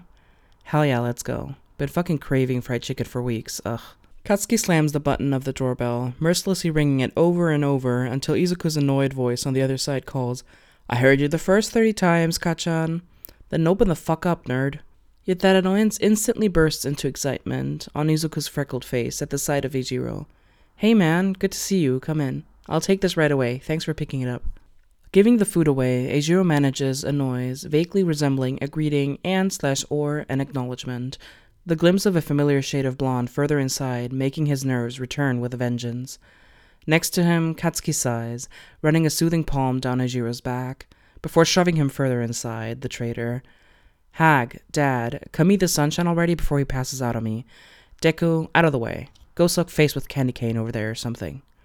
Merry Christmas to you too, Dick grumbles Izuku under his breath, indeed joining Shoto, who stayed out of the initial fray, smart man, to make some room for the Bakugos in the Genkan overly crowded with heroes. That first split second, all Eijiro can see are the details that are very Katsuki about his parents. His mother's eyes, the kindness to his father's smile, but it's Mitsuki's slow, smug smirk and Masaru's pleased hum that brings a toothy grin to Eijiro's lips. Finally, he bows, and the words he said quite a few times now tumble out once more. Hi, my name is Bakugo Eijiro. I'm so honored to finally meet you. And that was the original ending to Renegades uh, during the holiday season of 2021 2022. Um, but a few months later, I think around half a year later or something, I went to a concert by the French artist Woodkid. And I got really, really inspired um, by a song called Horizons into Battlegrounds um, to write the second epilogue, or I think I called it interlude, um, to the story. So here it is, the last surprising chapter for Renegades, uh, kind of a true ending, if you will, um, and it's Baku Squad focused. Chapter 4 Horizons and Battlegrounds Interlude Denki is very rarely, if ever, speechless. Seriously, his brain is so crowded with thoughts and ideas and things every second of every moment, he simply cannot fathom not having anything to say for any length of time. Sitting across from Bakugo Katsuki, aka Pro Hero Dynamite, aka one of his best friends and most badass humans to have ever walked this earth. On that particular Christmas day, however, speechless doesn't even begin to cover it. On his left, Mina catches herself first Judging by Hanta's blank eyed stare to Denki's right, he's in mental freefall like Denki himself. You, you, okay, sorry, let me just, I need to get this straight. Can you help me, Blasty? Yeah, rasps Katsuki. And fuck, he's a mess. Not physically, at least not from what Denki can immediately see, but his gaze is bloodshot with sleeplessness or grief, or both, and his cuticles are picked raw from pure stress, and that, that's Denki's thing being a walking nervous wreck, triggering full squad interventions when he's in over his head and in dire need of tough love and advice. Katsuki's usually. Getting the text from Izuku bright and early in the morning that Katsuki shouldn't be alone right now felt like a sledgehammer to the solar plexus. Once arrived, Izuku had just pulled them into a group hug, told them to hear Katsuki out, and left. Most likely to put a crisis team together, going by the uniquely Deku type of determination infused into every move. Leaning his elbows on his knees, Denki rubs his palms over his face in an effort to get his brain cells back in the game. This is gonna be a long day. Mina starts, You know, Riot. Calmer now, in search of their baseline for the hard conversation to follow. Red Riot, vigilante, one of the most wanted men in Musutafu. Katsuki sniffs, nods once. Yes. You've worked with him for years, made a deal to take down Lotus together. The crime syndicate? Yeah, seven, seven years ago. Seven, Hanta echoes under his breath, like repetition will make that notion any less devastating. Seven fucking years. Katsuki glances at him, pinches his lips, drops his eyes to his own rough palmed hands, and doesn't look back up. His entire being radiates guilt, guilt, guilt. Denki wordlessly kicks at Hanta's heel, hearing him softly apologize right after. They're not used to this, to being the fragile one among them. Mina scoots forward, breaking the imperfect circle they'd formed on the ground, to listen as Katsuki spilled his guts to them. Every secret, every struggle previously invisible to them, every lie he told to cover his tracks, Riot's tracks, in Katsuki's life. The reasons he's been shutting them out more and more and more. He's never meant for this to happen, he'd said. To push them away, to make them complicit, risk their careers like he's been risking his own for so long. Seven years of silence. Maybe it's lucky Denki's emotions are currently offline, or he'd surely be bawling by now. Closer, Mina runs her fingers over the shaved sides of Katsuki's undercut, coaxing him back to them with gentle strokes. Two, three. We're with you, babe. Let's keep going, hmm? K. Comes the whisper back. The scarlet of Katsuki's iris is bright, wet. Denki's heart squeezes. Katsuki hasn't looked this young in ages. Crawling across the bit of distance between them, he plants himself right by Katsuki's side, wrapping his arms around his bicep and bonking his forehead on his shoulder. The version of cuddling Katsuki's most comfortable with, a discovery they made during the many hard nights after Kamino. Gradually, Katsuki relaxes into it. It feels like progress, like victory, albeit a very tiny one. You're together, romantically. Mina falters. And, um, married? Hmm, since summer. Something pain glints in her eyes, there and gone, remembering, perhaps, her favorite line of teasing Katsuki in their school years that eventually she'd find him the perfect partner, and in exchange, he'd make her his best man at the wedding, three piece suit and everything. Right. Congrats, Katsuki. The rings are so beautiful. Denki can see them, the complete set of two, hanging by Katsuki's neck. A line of gold encased in titanium black, worn openly, just by their design, Denki can tell Riot knows Katsuki well. Red Riot, notorious vigilante, Katsuki's husband. It'll take some time getting used to. Now on Katsuki's other side, Hanta motions for the rings with a shy, May I? Katsuki takes off the entire necklace and hands it over for Hanta to look his fill. So much trust in such a simple gesture. Denki hugs him tighter, thinking about everything he must have gone through to get to this point. My arm's gonna go numb. A predictable gripe kept between them, lacking any bite. Like Denki is the one to comfort. Ugh, why are you like this, bro? Don't care. Not letting go for the next, mm, 12 hours or so. The responding huff is almost amused. Almost. Whatever. Utterly compliant with Denki's clinginess, Hanta's steady presence, Mina's soothing touch, up and down the inside of Katsuki's wrist, his arms motionless and limp in his lap. Izuku was right. Katsuki needs this needs them to ground him when everything, any aspect of his and Riot's future together, anything beyond the here and now, is in limbo. In that uncertainty, that stifling stillness, Denki finally finds words that feel right. Riot is a good man, right, Kacchan? He makes you happy? Katsuki's lips wobble. He rubs at his eyes with his free hand, nods, then nods again, fresh tears dripping from the tips of his fingers. Yeah, yeah, he does, every day. And honestly, that's all they need to know, no matter what is yet to come. First, there are rumors online, forum posts tracking Dynamite's presence in Lotus territory, talk of dead bodies left behind in the snow, blurry snapshots from locals claiming to have seen him and pro hero Deku carrying a large bleeding man down Musutafu back streets, whispers of that bleeding man being none other than Red Riot. Surrounded by two screens from Katsuki's home office setup, plus his personal laptop, Hanta stays on top of most of it. How far it's spreading, which hashtags are trending, estimates when it'll hit mainstream media. None of them doubts it will, and soon. By this point, all they can do is brace for impact. Second are the calls. Katsuki's phone vibrates near constantly, plugged into the outlet by the living room windows to prevent its battery from draining. The display flashes with familiar name after familiar name family, friends, other heroes, those who have heard via word of mouth or their own social media monitors. When Katsuki has to physically leave the room to not have a panic attack, Mina snatches the thing up and takes the next call, padding over to the largely empty guest room to handle it somewhere else. So far, she hasn't returned. From what can be heard down the hallway, she's talking PR strategy with the Bakugos and, presumably, their army of top notch lawyers. Denki's in the kitchen, stirring a huge pot of curry he cooked them for lunch, when the news helicopters inevitably show up. Katsuki's penthouse is secured with armored walls and triple pane, bulletproof glass. It does jack shit to protect them from the media when they insist on doing flybys so close, the plates and cutlery shake in their respective cupboards and drawers. Cursing under his breath, Denki runs to hit the automatic blinds on all windows, suppressing the urge to flip off the cameras on the other side as a metal barrier draws up between them. Yeah, I'm here. That's what he wants to tell him, seething. We all are. Take a good fucking look, 'cause we ain't leaving anytime soon.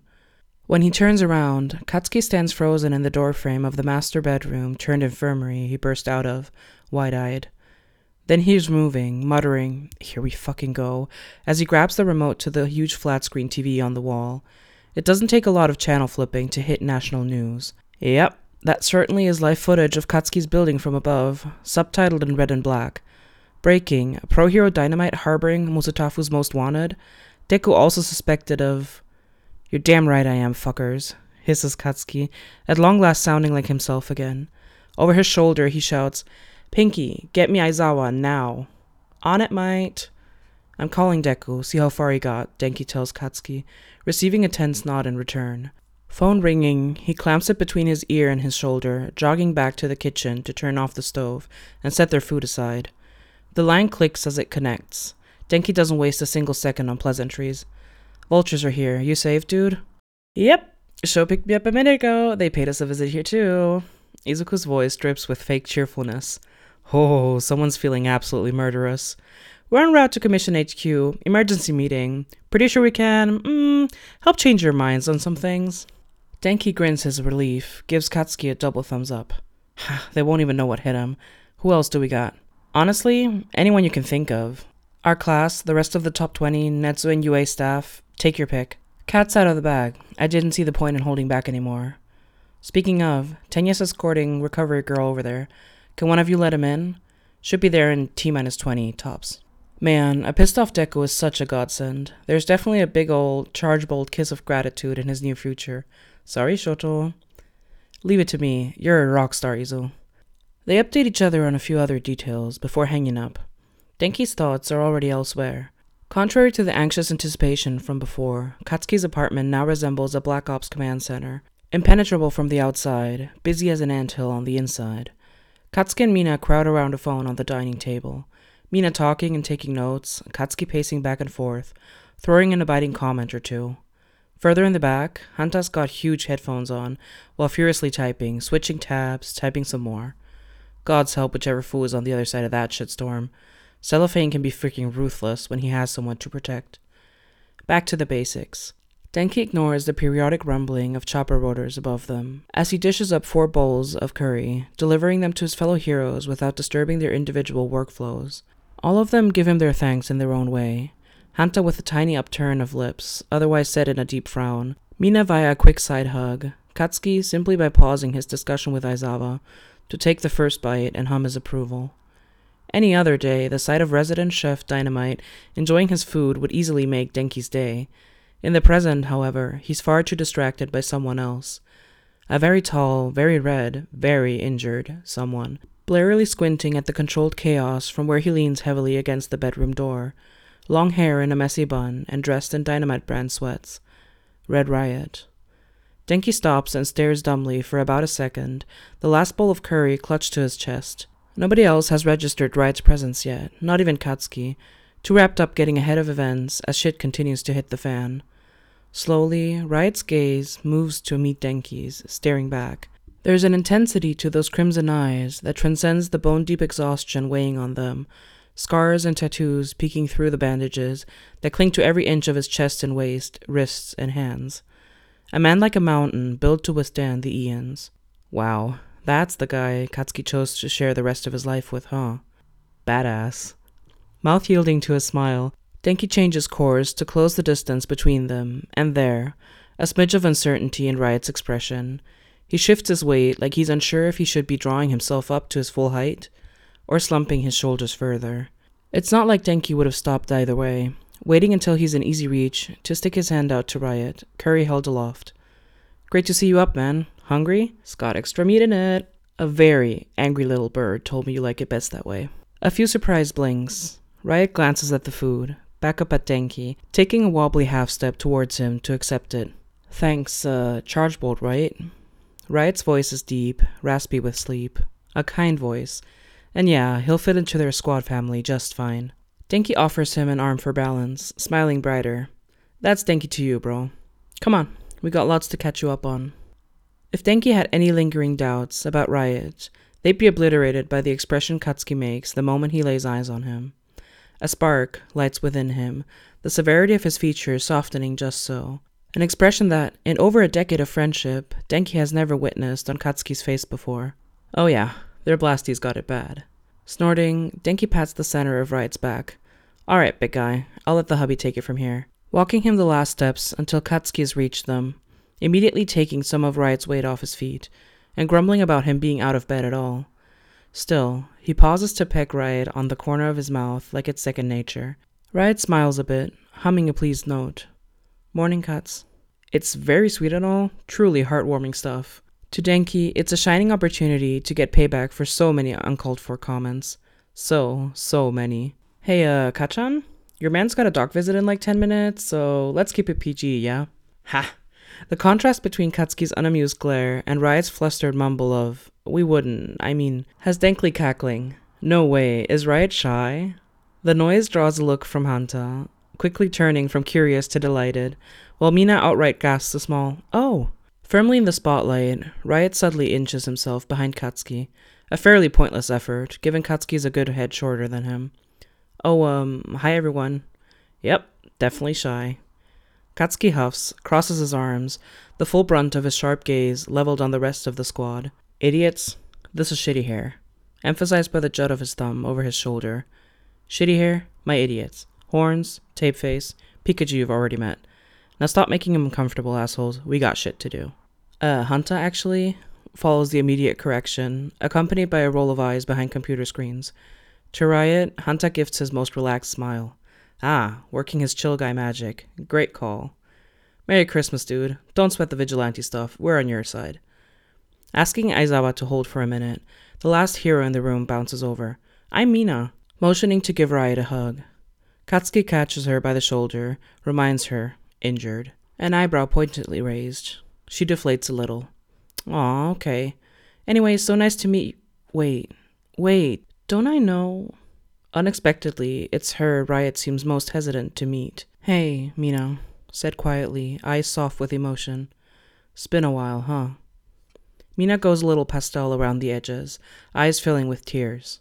Oh, Eyebrows rising, Denki shoots Hanta a questioning look, getting a clueless, if worried, shrug in return. Kirishi? Then Katsuki's palm covers her mouth, gently, with his gaze shadowed by that same unspoken notion. Don't. Hey, it's okay. Wincing, Riot shuffles around Katsuki to lower his arm. The time for secrets is over, I think. Red meets red, a silent conversation passing between them, before Katsuki wordlessly relents. Kissing his temple, Riot releases a slow breath, indicating a bow with a nod of his head. Name's Eijiro, Bakugo Eijiro. I'm sorry for all this, I really am. On a holiday, no less. A beat of silence. Then Denki screeches, Blasty! Latching onto Katsuki to ruffle his hair, expertly evading loudmouth complaints and crackling explosions. You gave him your family name, you old romantic, you. What the? Shut up, get off of me. Mina uses the commotion to get that hug with Eijiro after all, pink arms abundantly cautious as they wind around his waist, sniffling, I'm so glad you're safe, eh? Crying harder when Eijiro gives her shoulders a one armed squeeze, misty eyed himself. Leaning his chin on his hand, Hanta coos, Oh, we got two Bakugos to love now. It really is Christmas. His online war entirely forgotten. Until the phone on the dining room table rattles from the sputtering coughs on the other end of the line. The problem child got married? To Red Riot? Even Katsuki laughs, not the least bit sorry about the grief he's causing his old teacher long after graduation. It's last moment of levity they get for a while. What follows is a whirlwind of parallel, sometimes contradictory, developments. Katsuki makes it his mission to get as much curry into Eijiro as possible before Recovery Girl's kiss will inevitably knock the man out. In between bites, Eijiro and Aizawa nail down the details on the safe house for Mother's riot, of which there are two, Denki learns, joining them with a chair and a makeup bag in tow, to eliminate all traces of the worst night of Katsuki's life from his face for the joint press conference with Izuku in a little less than an hour. Cool. Cool, cool, cool. No pressure whatsoever. And seriously, Eijiro's quirk must be ancient war related to an extent, because he's somehow conscious after recovery goes through with him by sheer power of will. The old lady tuts at him for trying to resist her quirk, patting the black ink lines of the dragon perching on his bicep and the extensive scarring underneath. Scars she offers to fix once his other wounds have fully healed, though Eijiro politely declines. Leaning into Katsuki's side for support and comfort, Katsuki can only put a hand on Eijiro's knee, Holding still for the foundation, Denki is beauty sponging on the bruise like shadows under his eyes. From the phone in their midst, Aizawa tells Eijiro, Rest up, kid. We'll take it from here. In that gruff, deadpan tone, all his former students have been hardwired to trust. Denki sees some of that seep into Eijiro as well, eyes drooping shut. Well, after he's vaguely pointed to all of his six foot five weightlifter physique and mouthed, Kid? Me? Which Katsuki answered with an eye roll and a muttered, it's Aizawa. Let him have it. He's fucking old. Too low for the phone to pick up. In the end, the biggest challenge during the press conference isn't facing the public or sticking to carefully worded statements or anything like that. It's keeping Katsuki focused on what's right in front of him when his every thought seems stuck at the apartment and the man he had to leave behind there. Not alone, of course not. Since her little epiphany, Mina has been fiercely protective of Eijiro, as is Hanta and even Tenya, who talked to the guy all of a minute. There's no way anyone, or anything, is going to harm the vigilante in their ranks. Denki leans over to discreetly remind Katsuki of that when he gets that caged look in his eyes, the bouncing of his leg obvious by the rhythmic clacking of dress shoe heel on floor. So exhausted, he's looped back to that jittery anxiety he valiantly tries to hide once the lights flash and the cameras start rolling. Yet his voice doesn't waver, speaking of his and Red Riot's convictions, of the value a life has, any life that heroism is more than blind rule following, a statement Deku nods along with. A bit stiffer, Dynamite nonetheless apologizes for his actions, breaking the law, causing the public distress, not for knowing Riot, not for fighting by his side, and never for saving his life. It's the only line he dashed out from his script, daring the lawyers to object. They did not. Clearly, working for the Bakugo family has taught them a thing or two about choosing their battles. There also is no mention of the real bond Dynamite and Red Riot share. Too vulnerable a truth to cast from the shadows it calls a home. Too big a decision to make, with two halves of a whole kept apart in their darkest hour. In the end, they're pros. They're trained to deliver bad news, handle the fallout swiftly and competently.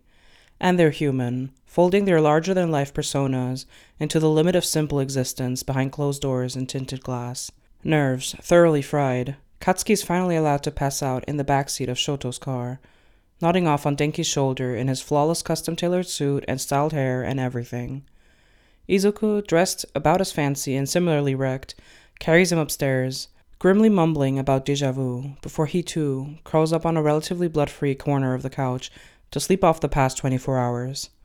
The Christmas holidays are spent almost exclusively holed up in that penthouse, Within the span of those few days, charges are raised and dropped against Dynamite and Deku, their hero ranks and titles first taken away, then returned on the back of massive public pressure, then straight up frozen until the case against Red Riot can be heard in court, set to start a week into the new year.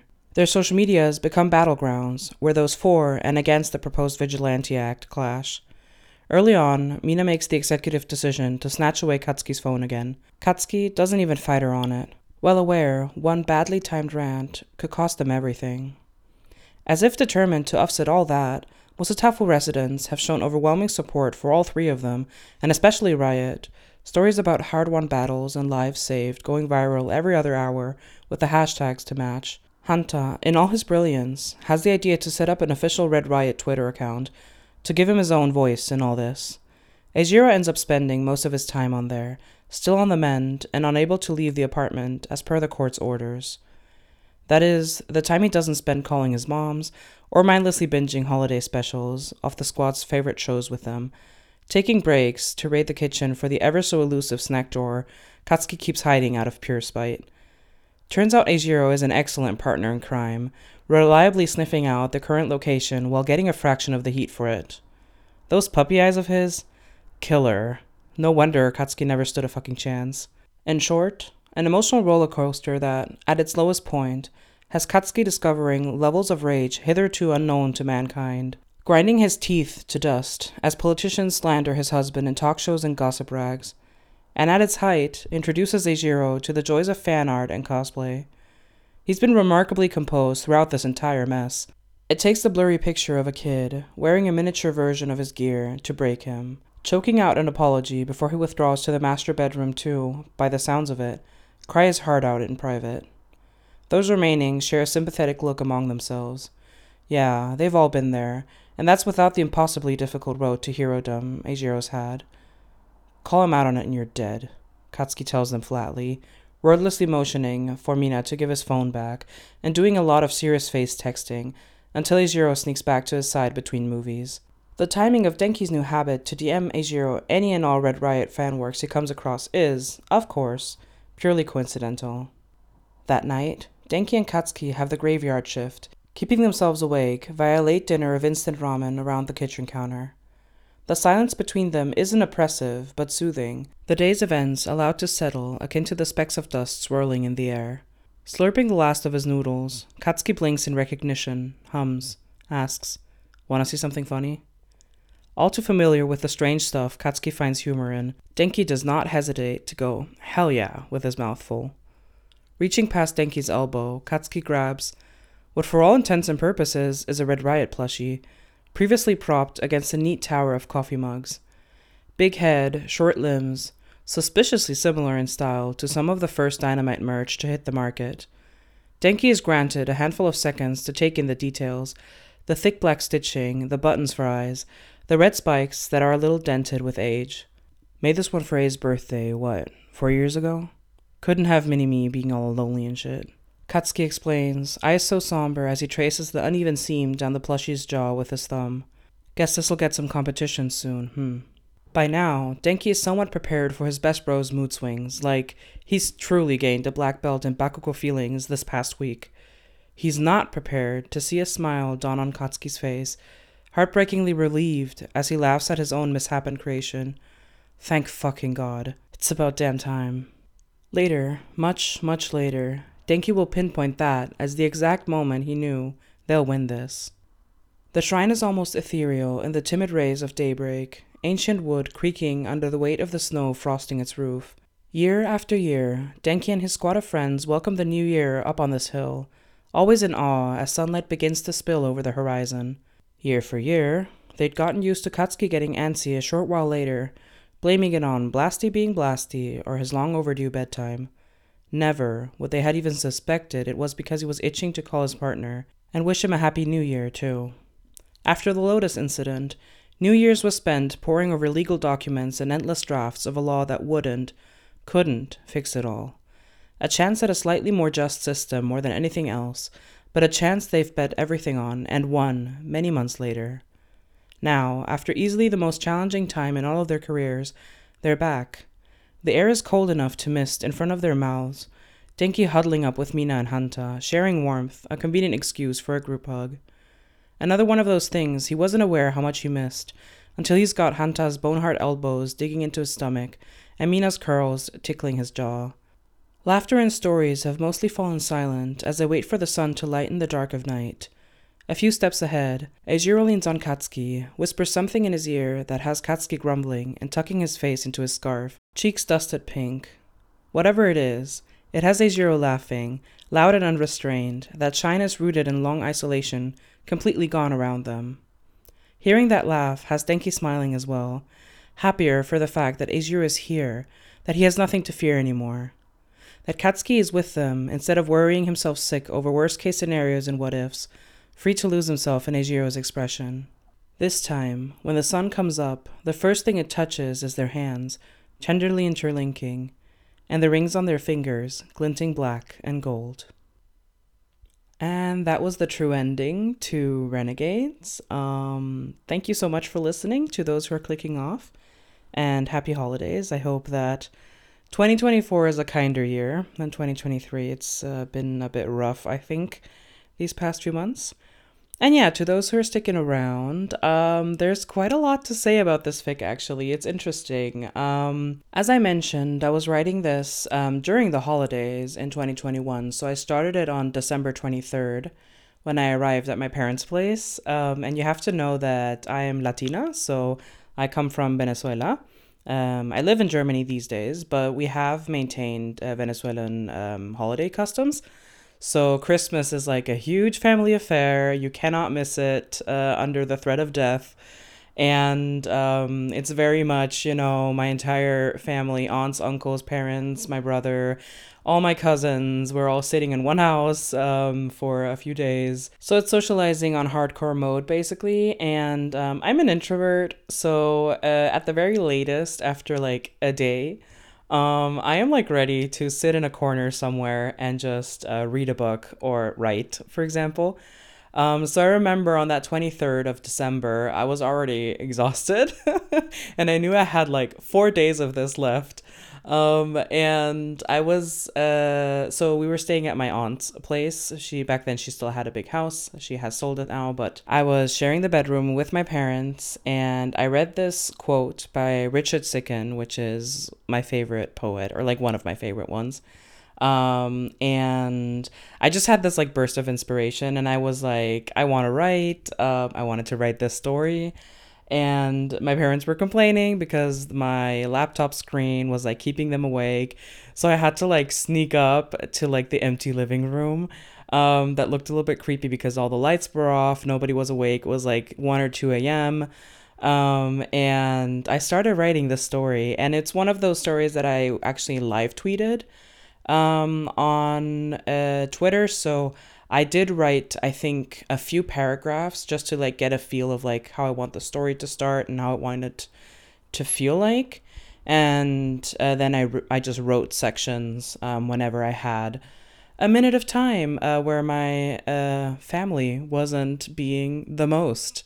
Um, so it's interesting to me that I managed to actually write an AU with quite a lot of like complexity and quite a lot of um, world building to it in a sense or at least a lot of like detail to it because usually i can't um, jump in and out of writing. I always have to like sit down and like focus and nobody's allowed to like bother me or or um, tear me out of my my work mind space um, or i just won't get to write anything. Um, but in this case the inspiration was just so strong. I swear to god i was like writing every single free minute i had and I was like staying awake. I was like sleeping two or three hours a night because the only time I had to myself was in the middle of the night when nobody else was awake and in the early morning when nobody else was awake. Um, so yeah, this is how this story um, came to be. And I do think that it has a lot of like my family dynamics in it, in a sense. Um, the way I wrote uh, Bakugo and uh, Midoriya's dynamic in this is kind of very inspired by it. Um, to whoever else is Latino and listening right now, you know exactly what I mean. It's like this like ride or die, you know, um, bond that you have even with people who are quote unquote just your cousins or something. If you're like blood related in some way, or if like even if it's like a close friend of your cousin or something, you are ride and die for this person. and that's how I kind of wrote um, Bakugo's family situation here um, and his friends and family and stuff like that, how they reacted to, um, you know, basically catastrophe striking, right? Um, it was very much inspired by that. So I feel like that's, I was processing a lot of like my own feelings about family and holidays and how it's like, in this story, it's definitely something very positive. Um, in the past few years, I've definitely had some struggles with my family, you know, not respecting boundaries and like being very, very, very involved. That's another Latino family thing um, that they always want to like, you know, be a part of everything and give you advice. And if you don't listen to their advice, then they're like offended. And so it's a bit of a complicated dynamic with it. But I do know that if anything were ever to happen, like all of them would be there for me. And I kind of wanted to capture that feeling um, in a story. Additional to the fact that I just really love scenarios where, um, A, it's kind of highlighted how fiercely Bakugo loves um, I feel like he's such an intense person that like the way he would love would absolutely translate to that as well. And he would like do everything for the people he loves. And um, B, I also love scenarios where Bakugo is forced to ask for help. And I, um, this is interesting because this was my first time writing Midoriya actually in a story. Um, I had mentioned him before. I had like, you know, dealt with the whole uh, bullying situation and other stories before, but this was the first time that I wanted to like write Kiribaku out of his POV, and I feel like he would be the perfect person to just know exactly what this means to Bakugo to have to like reveal all of this soft tender stuff, right?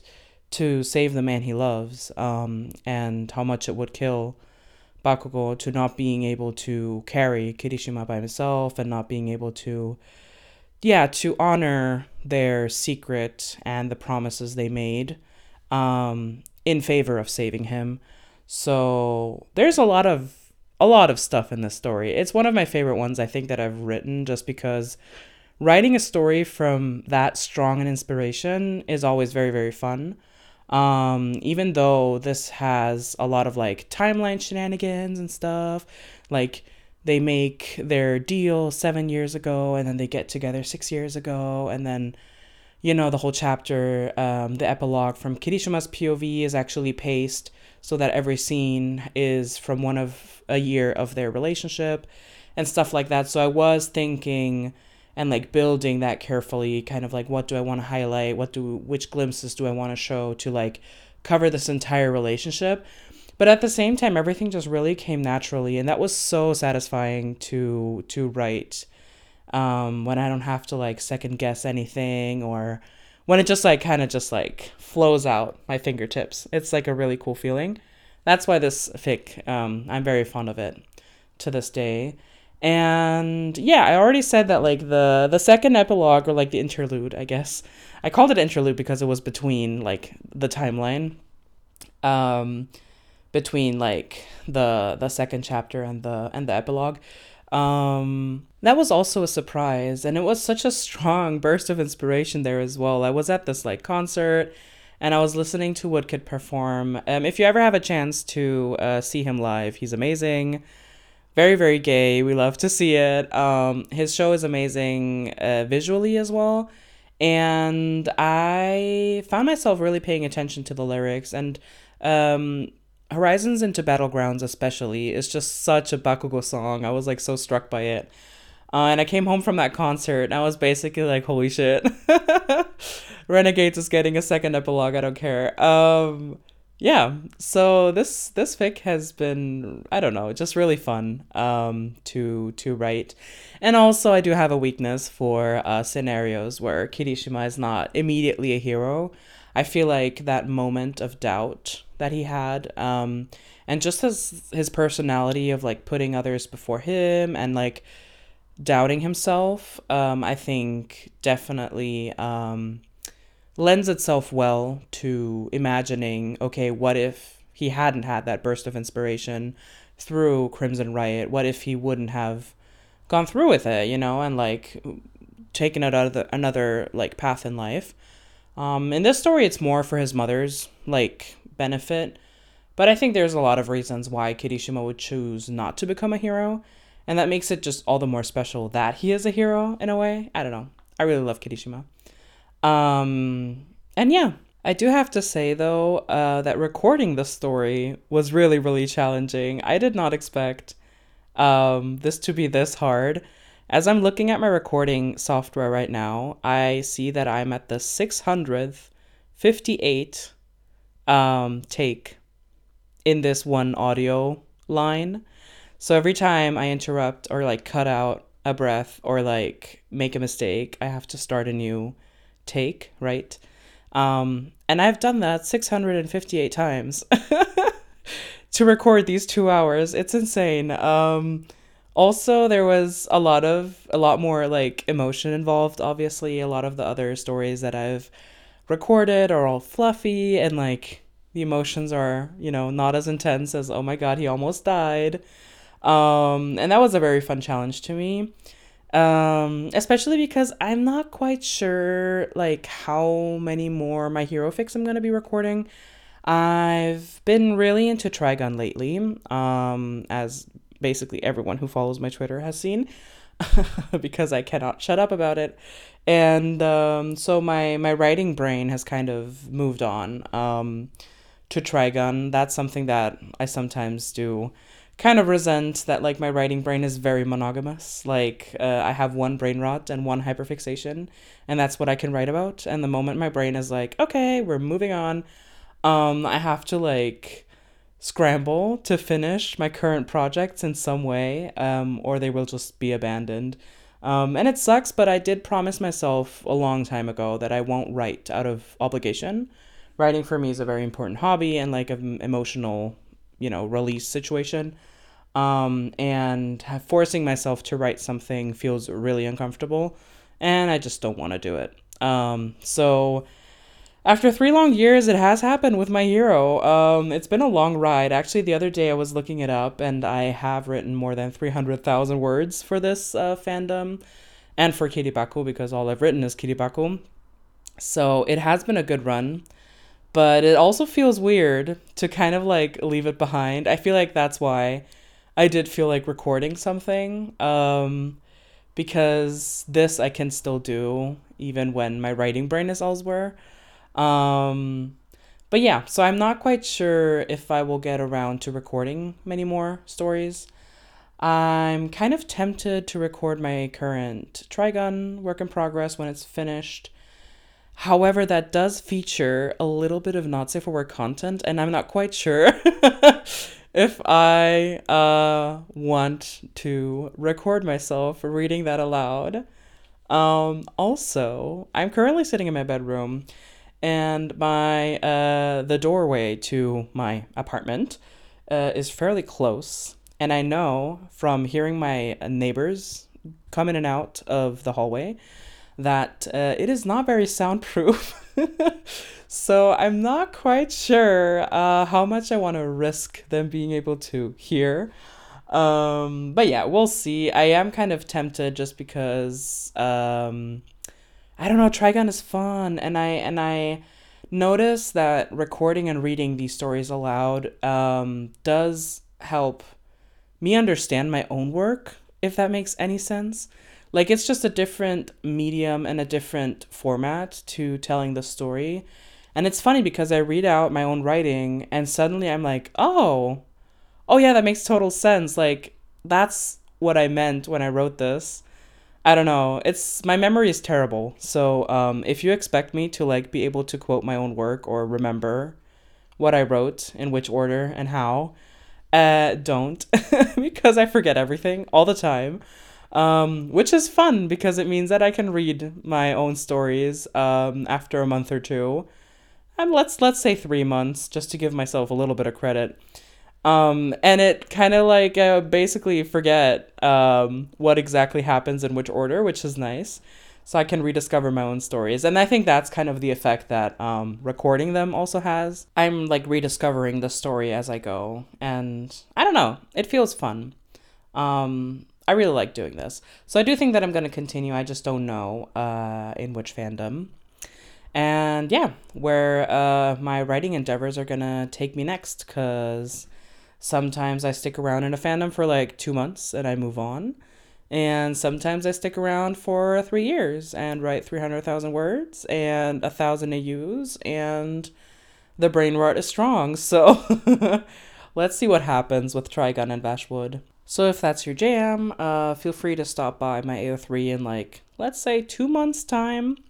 I should have two complete fics by that point up because I'm currently working on a college AU for a friend and I want to complete my current uh, work in progress. Um, so there's going to be some new stuff to read there as well. And um, yeah, so at the very end of this quite long episode, um, I just want to say thank you for listening to this point. Um, thank you for reading my stories. Uh, thank you for liking my My Hero work. It's been a real delight in this fandom. And yeah, I just hope that, you know, maybe our paths cross again in some other fandom. That would be really cool. So yeah, a happy new year and see you soon maybe. Bye.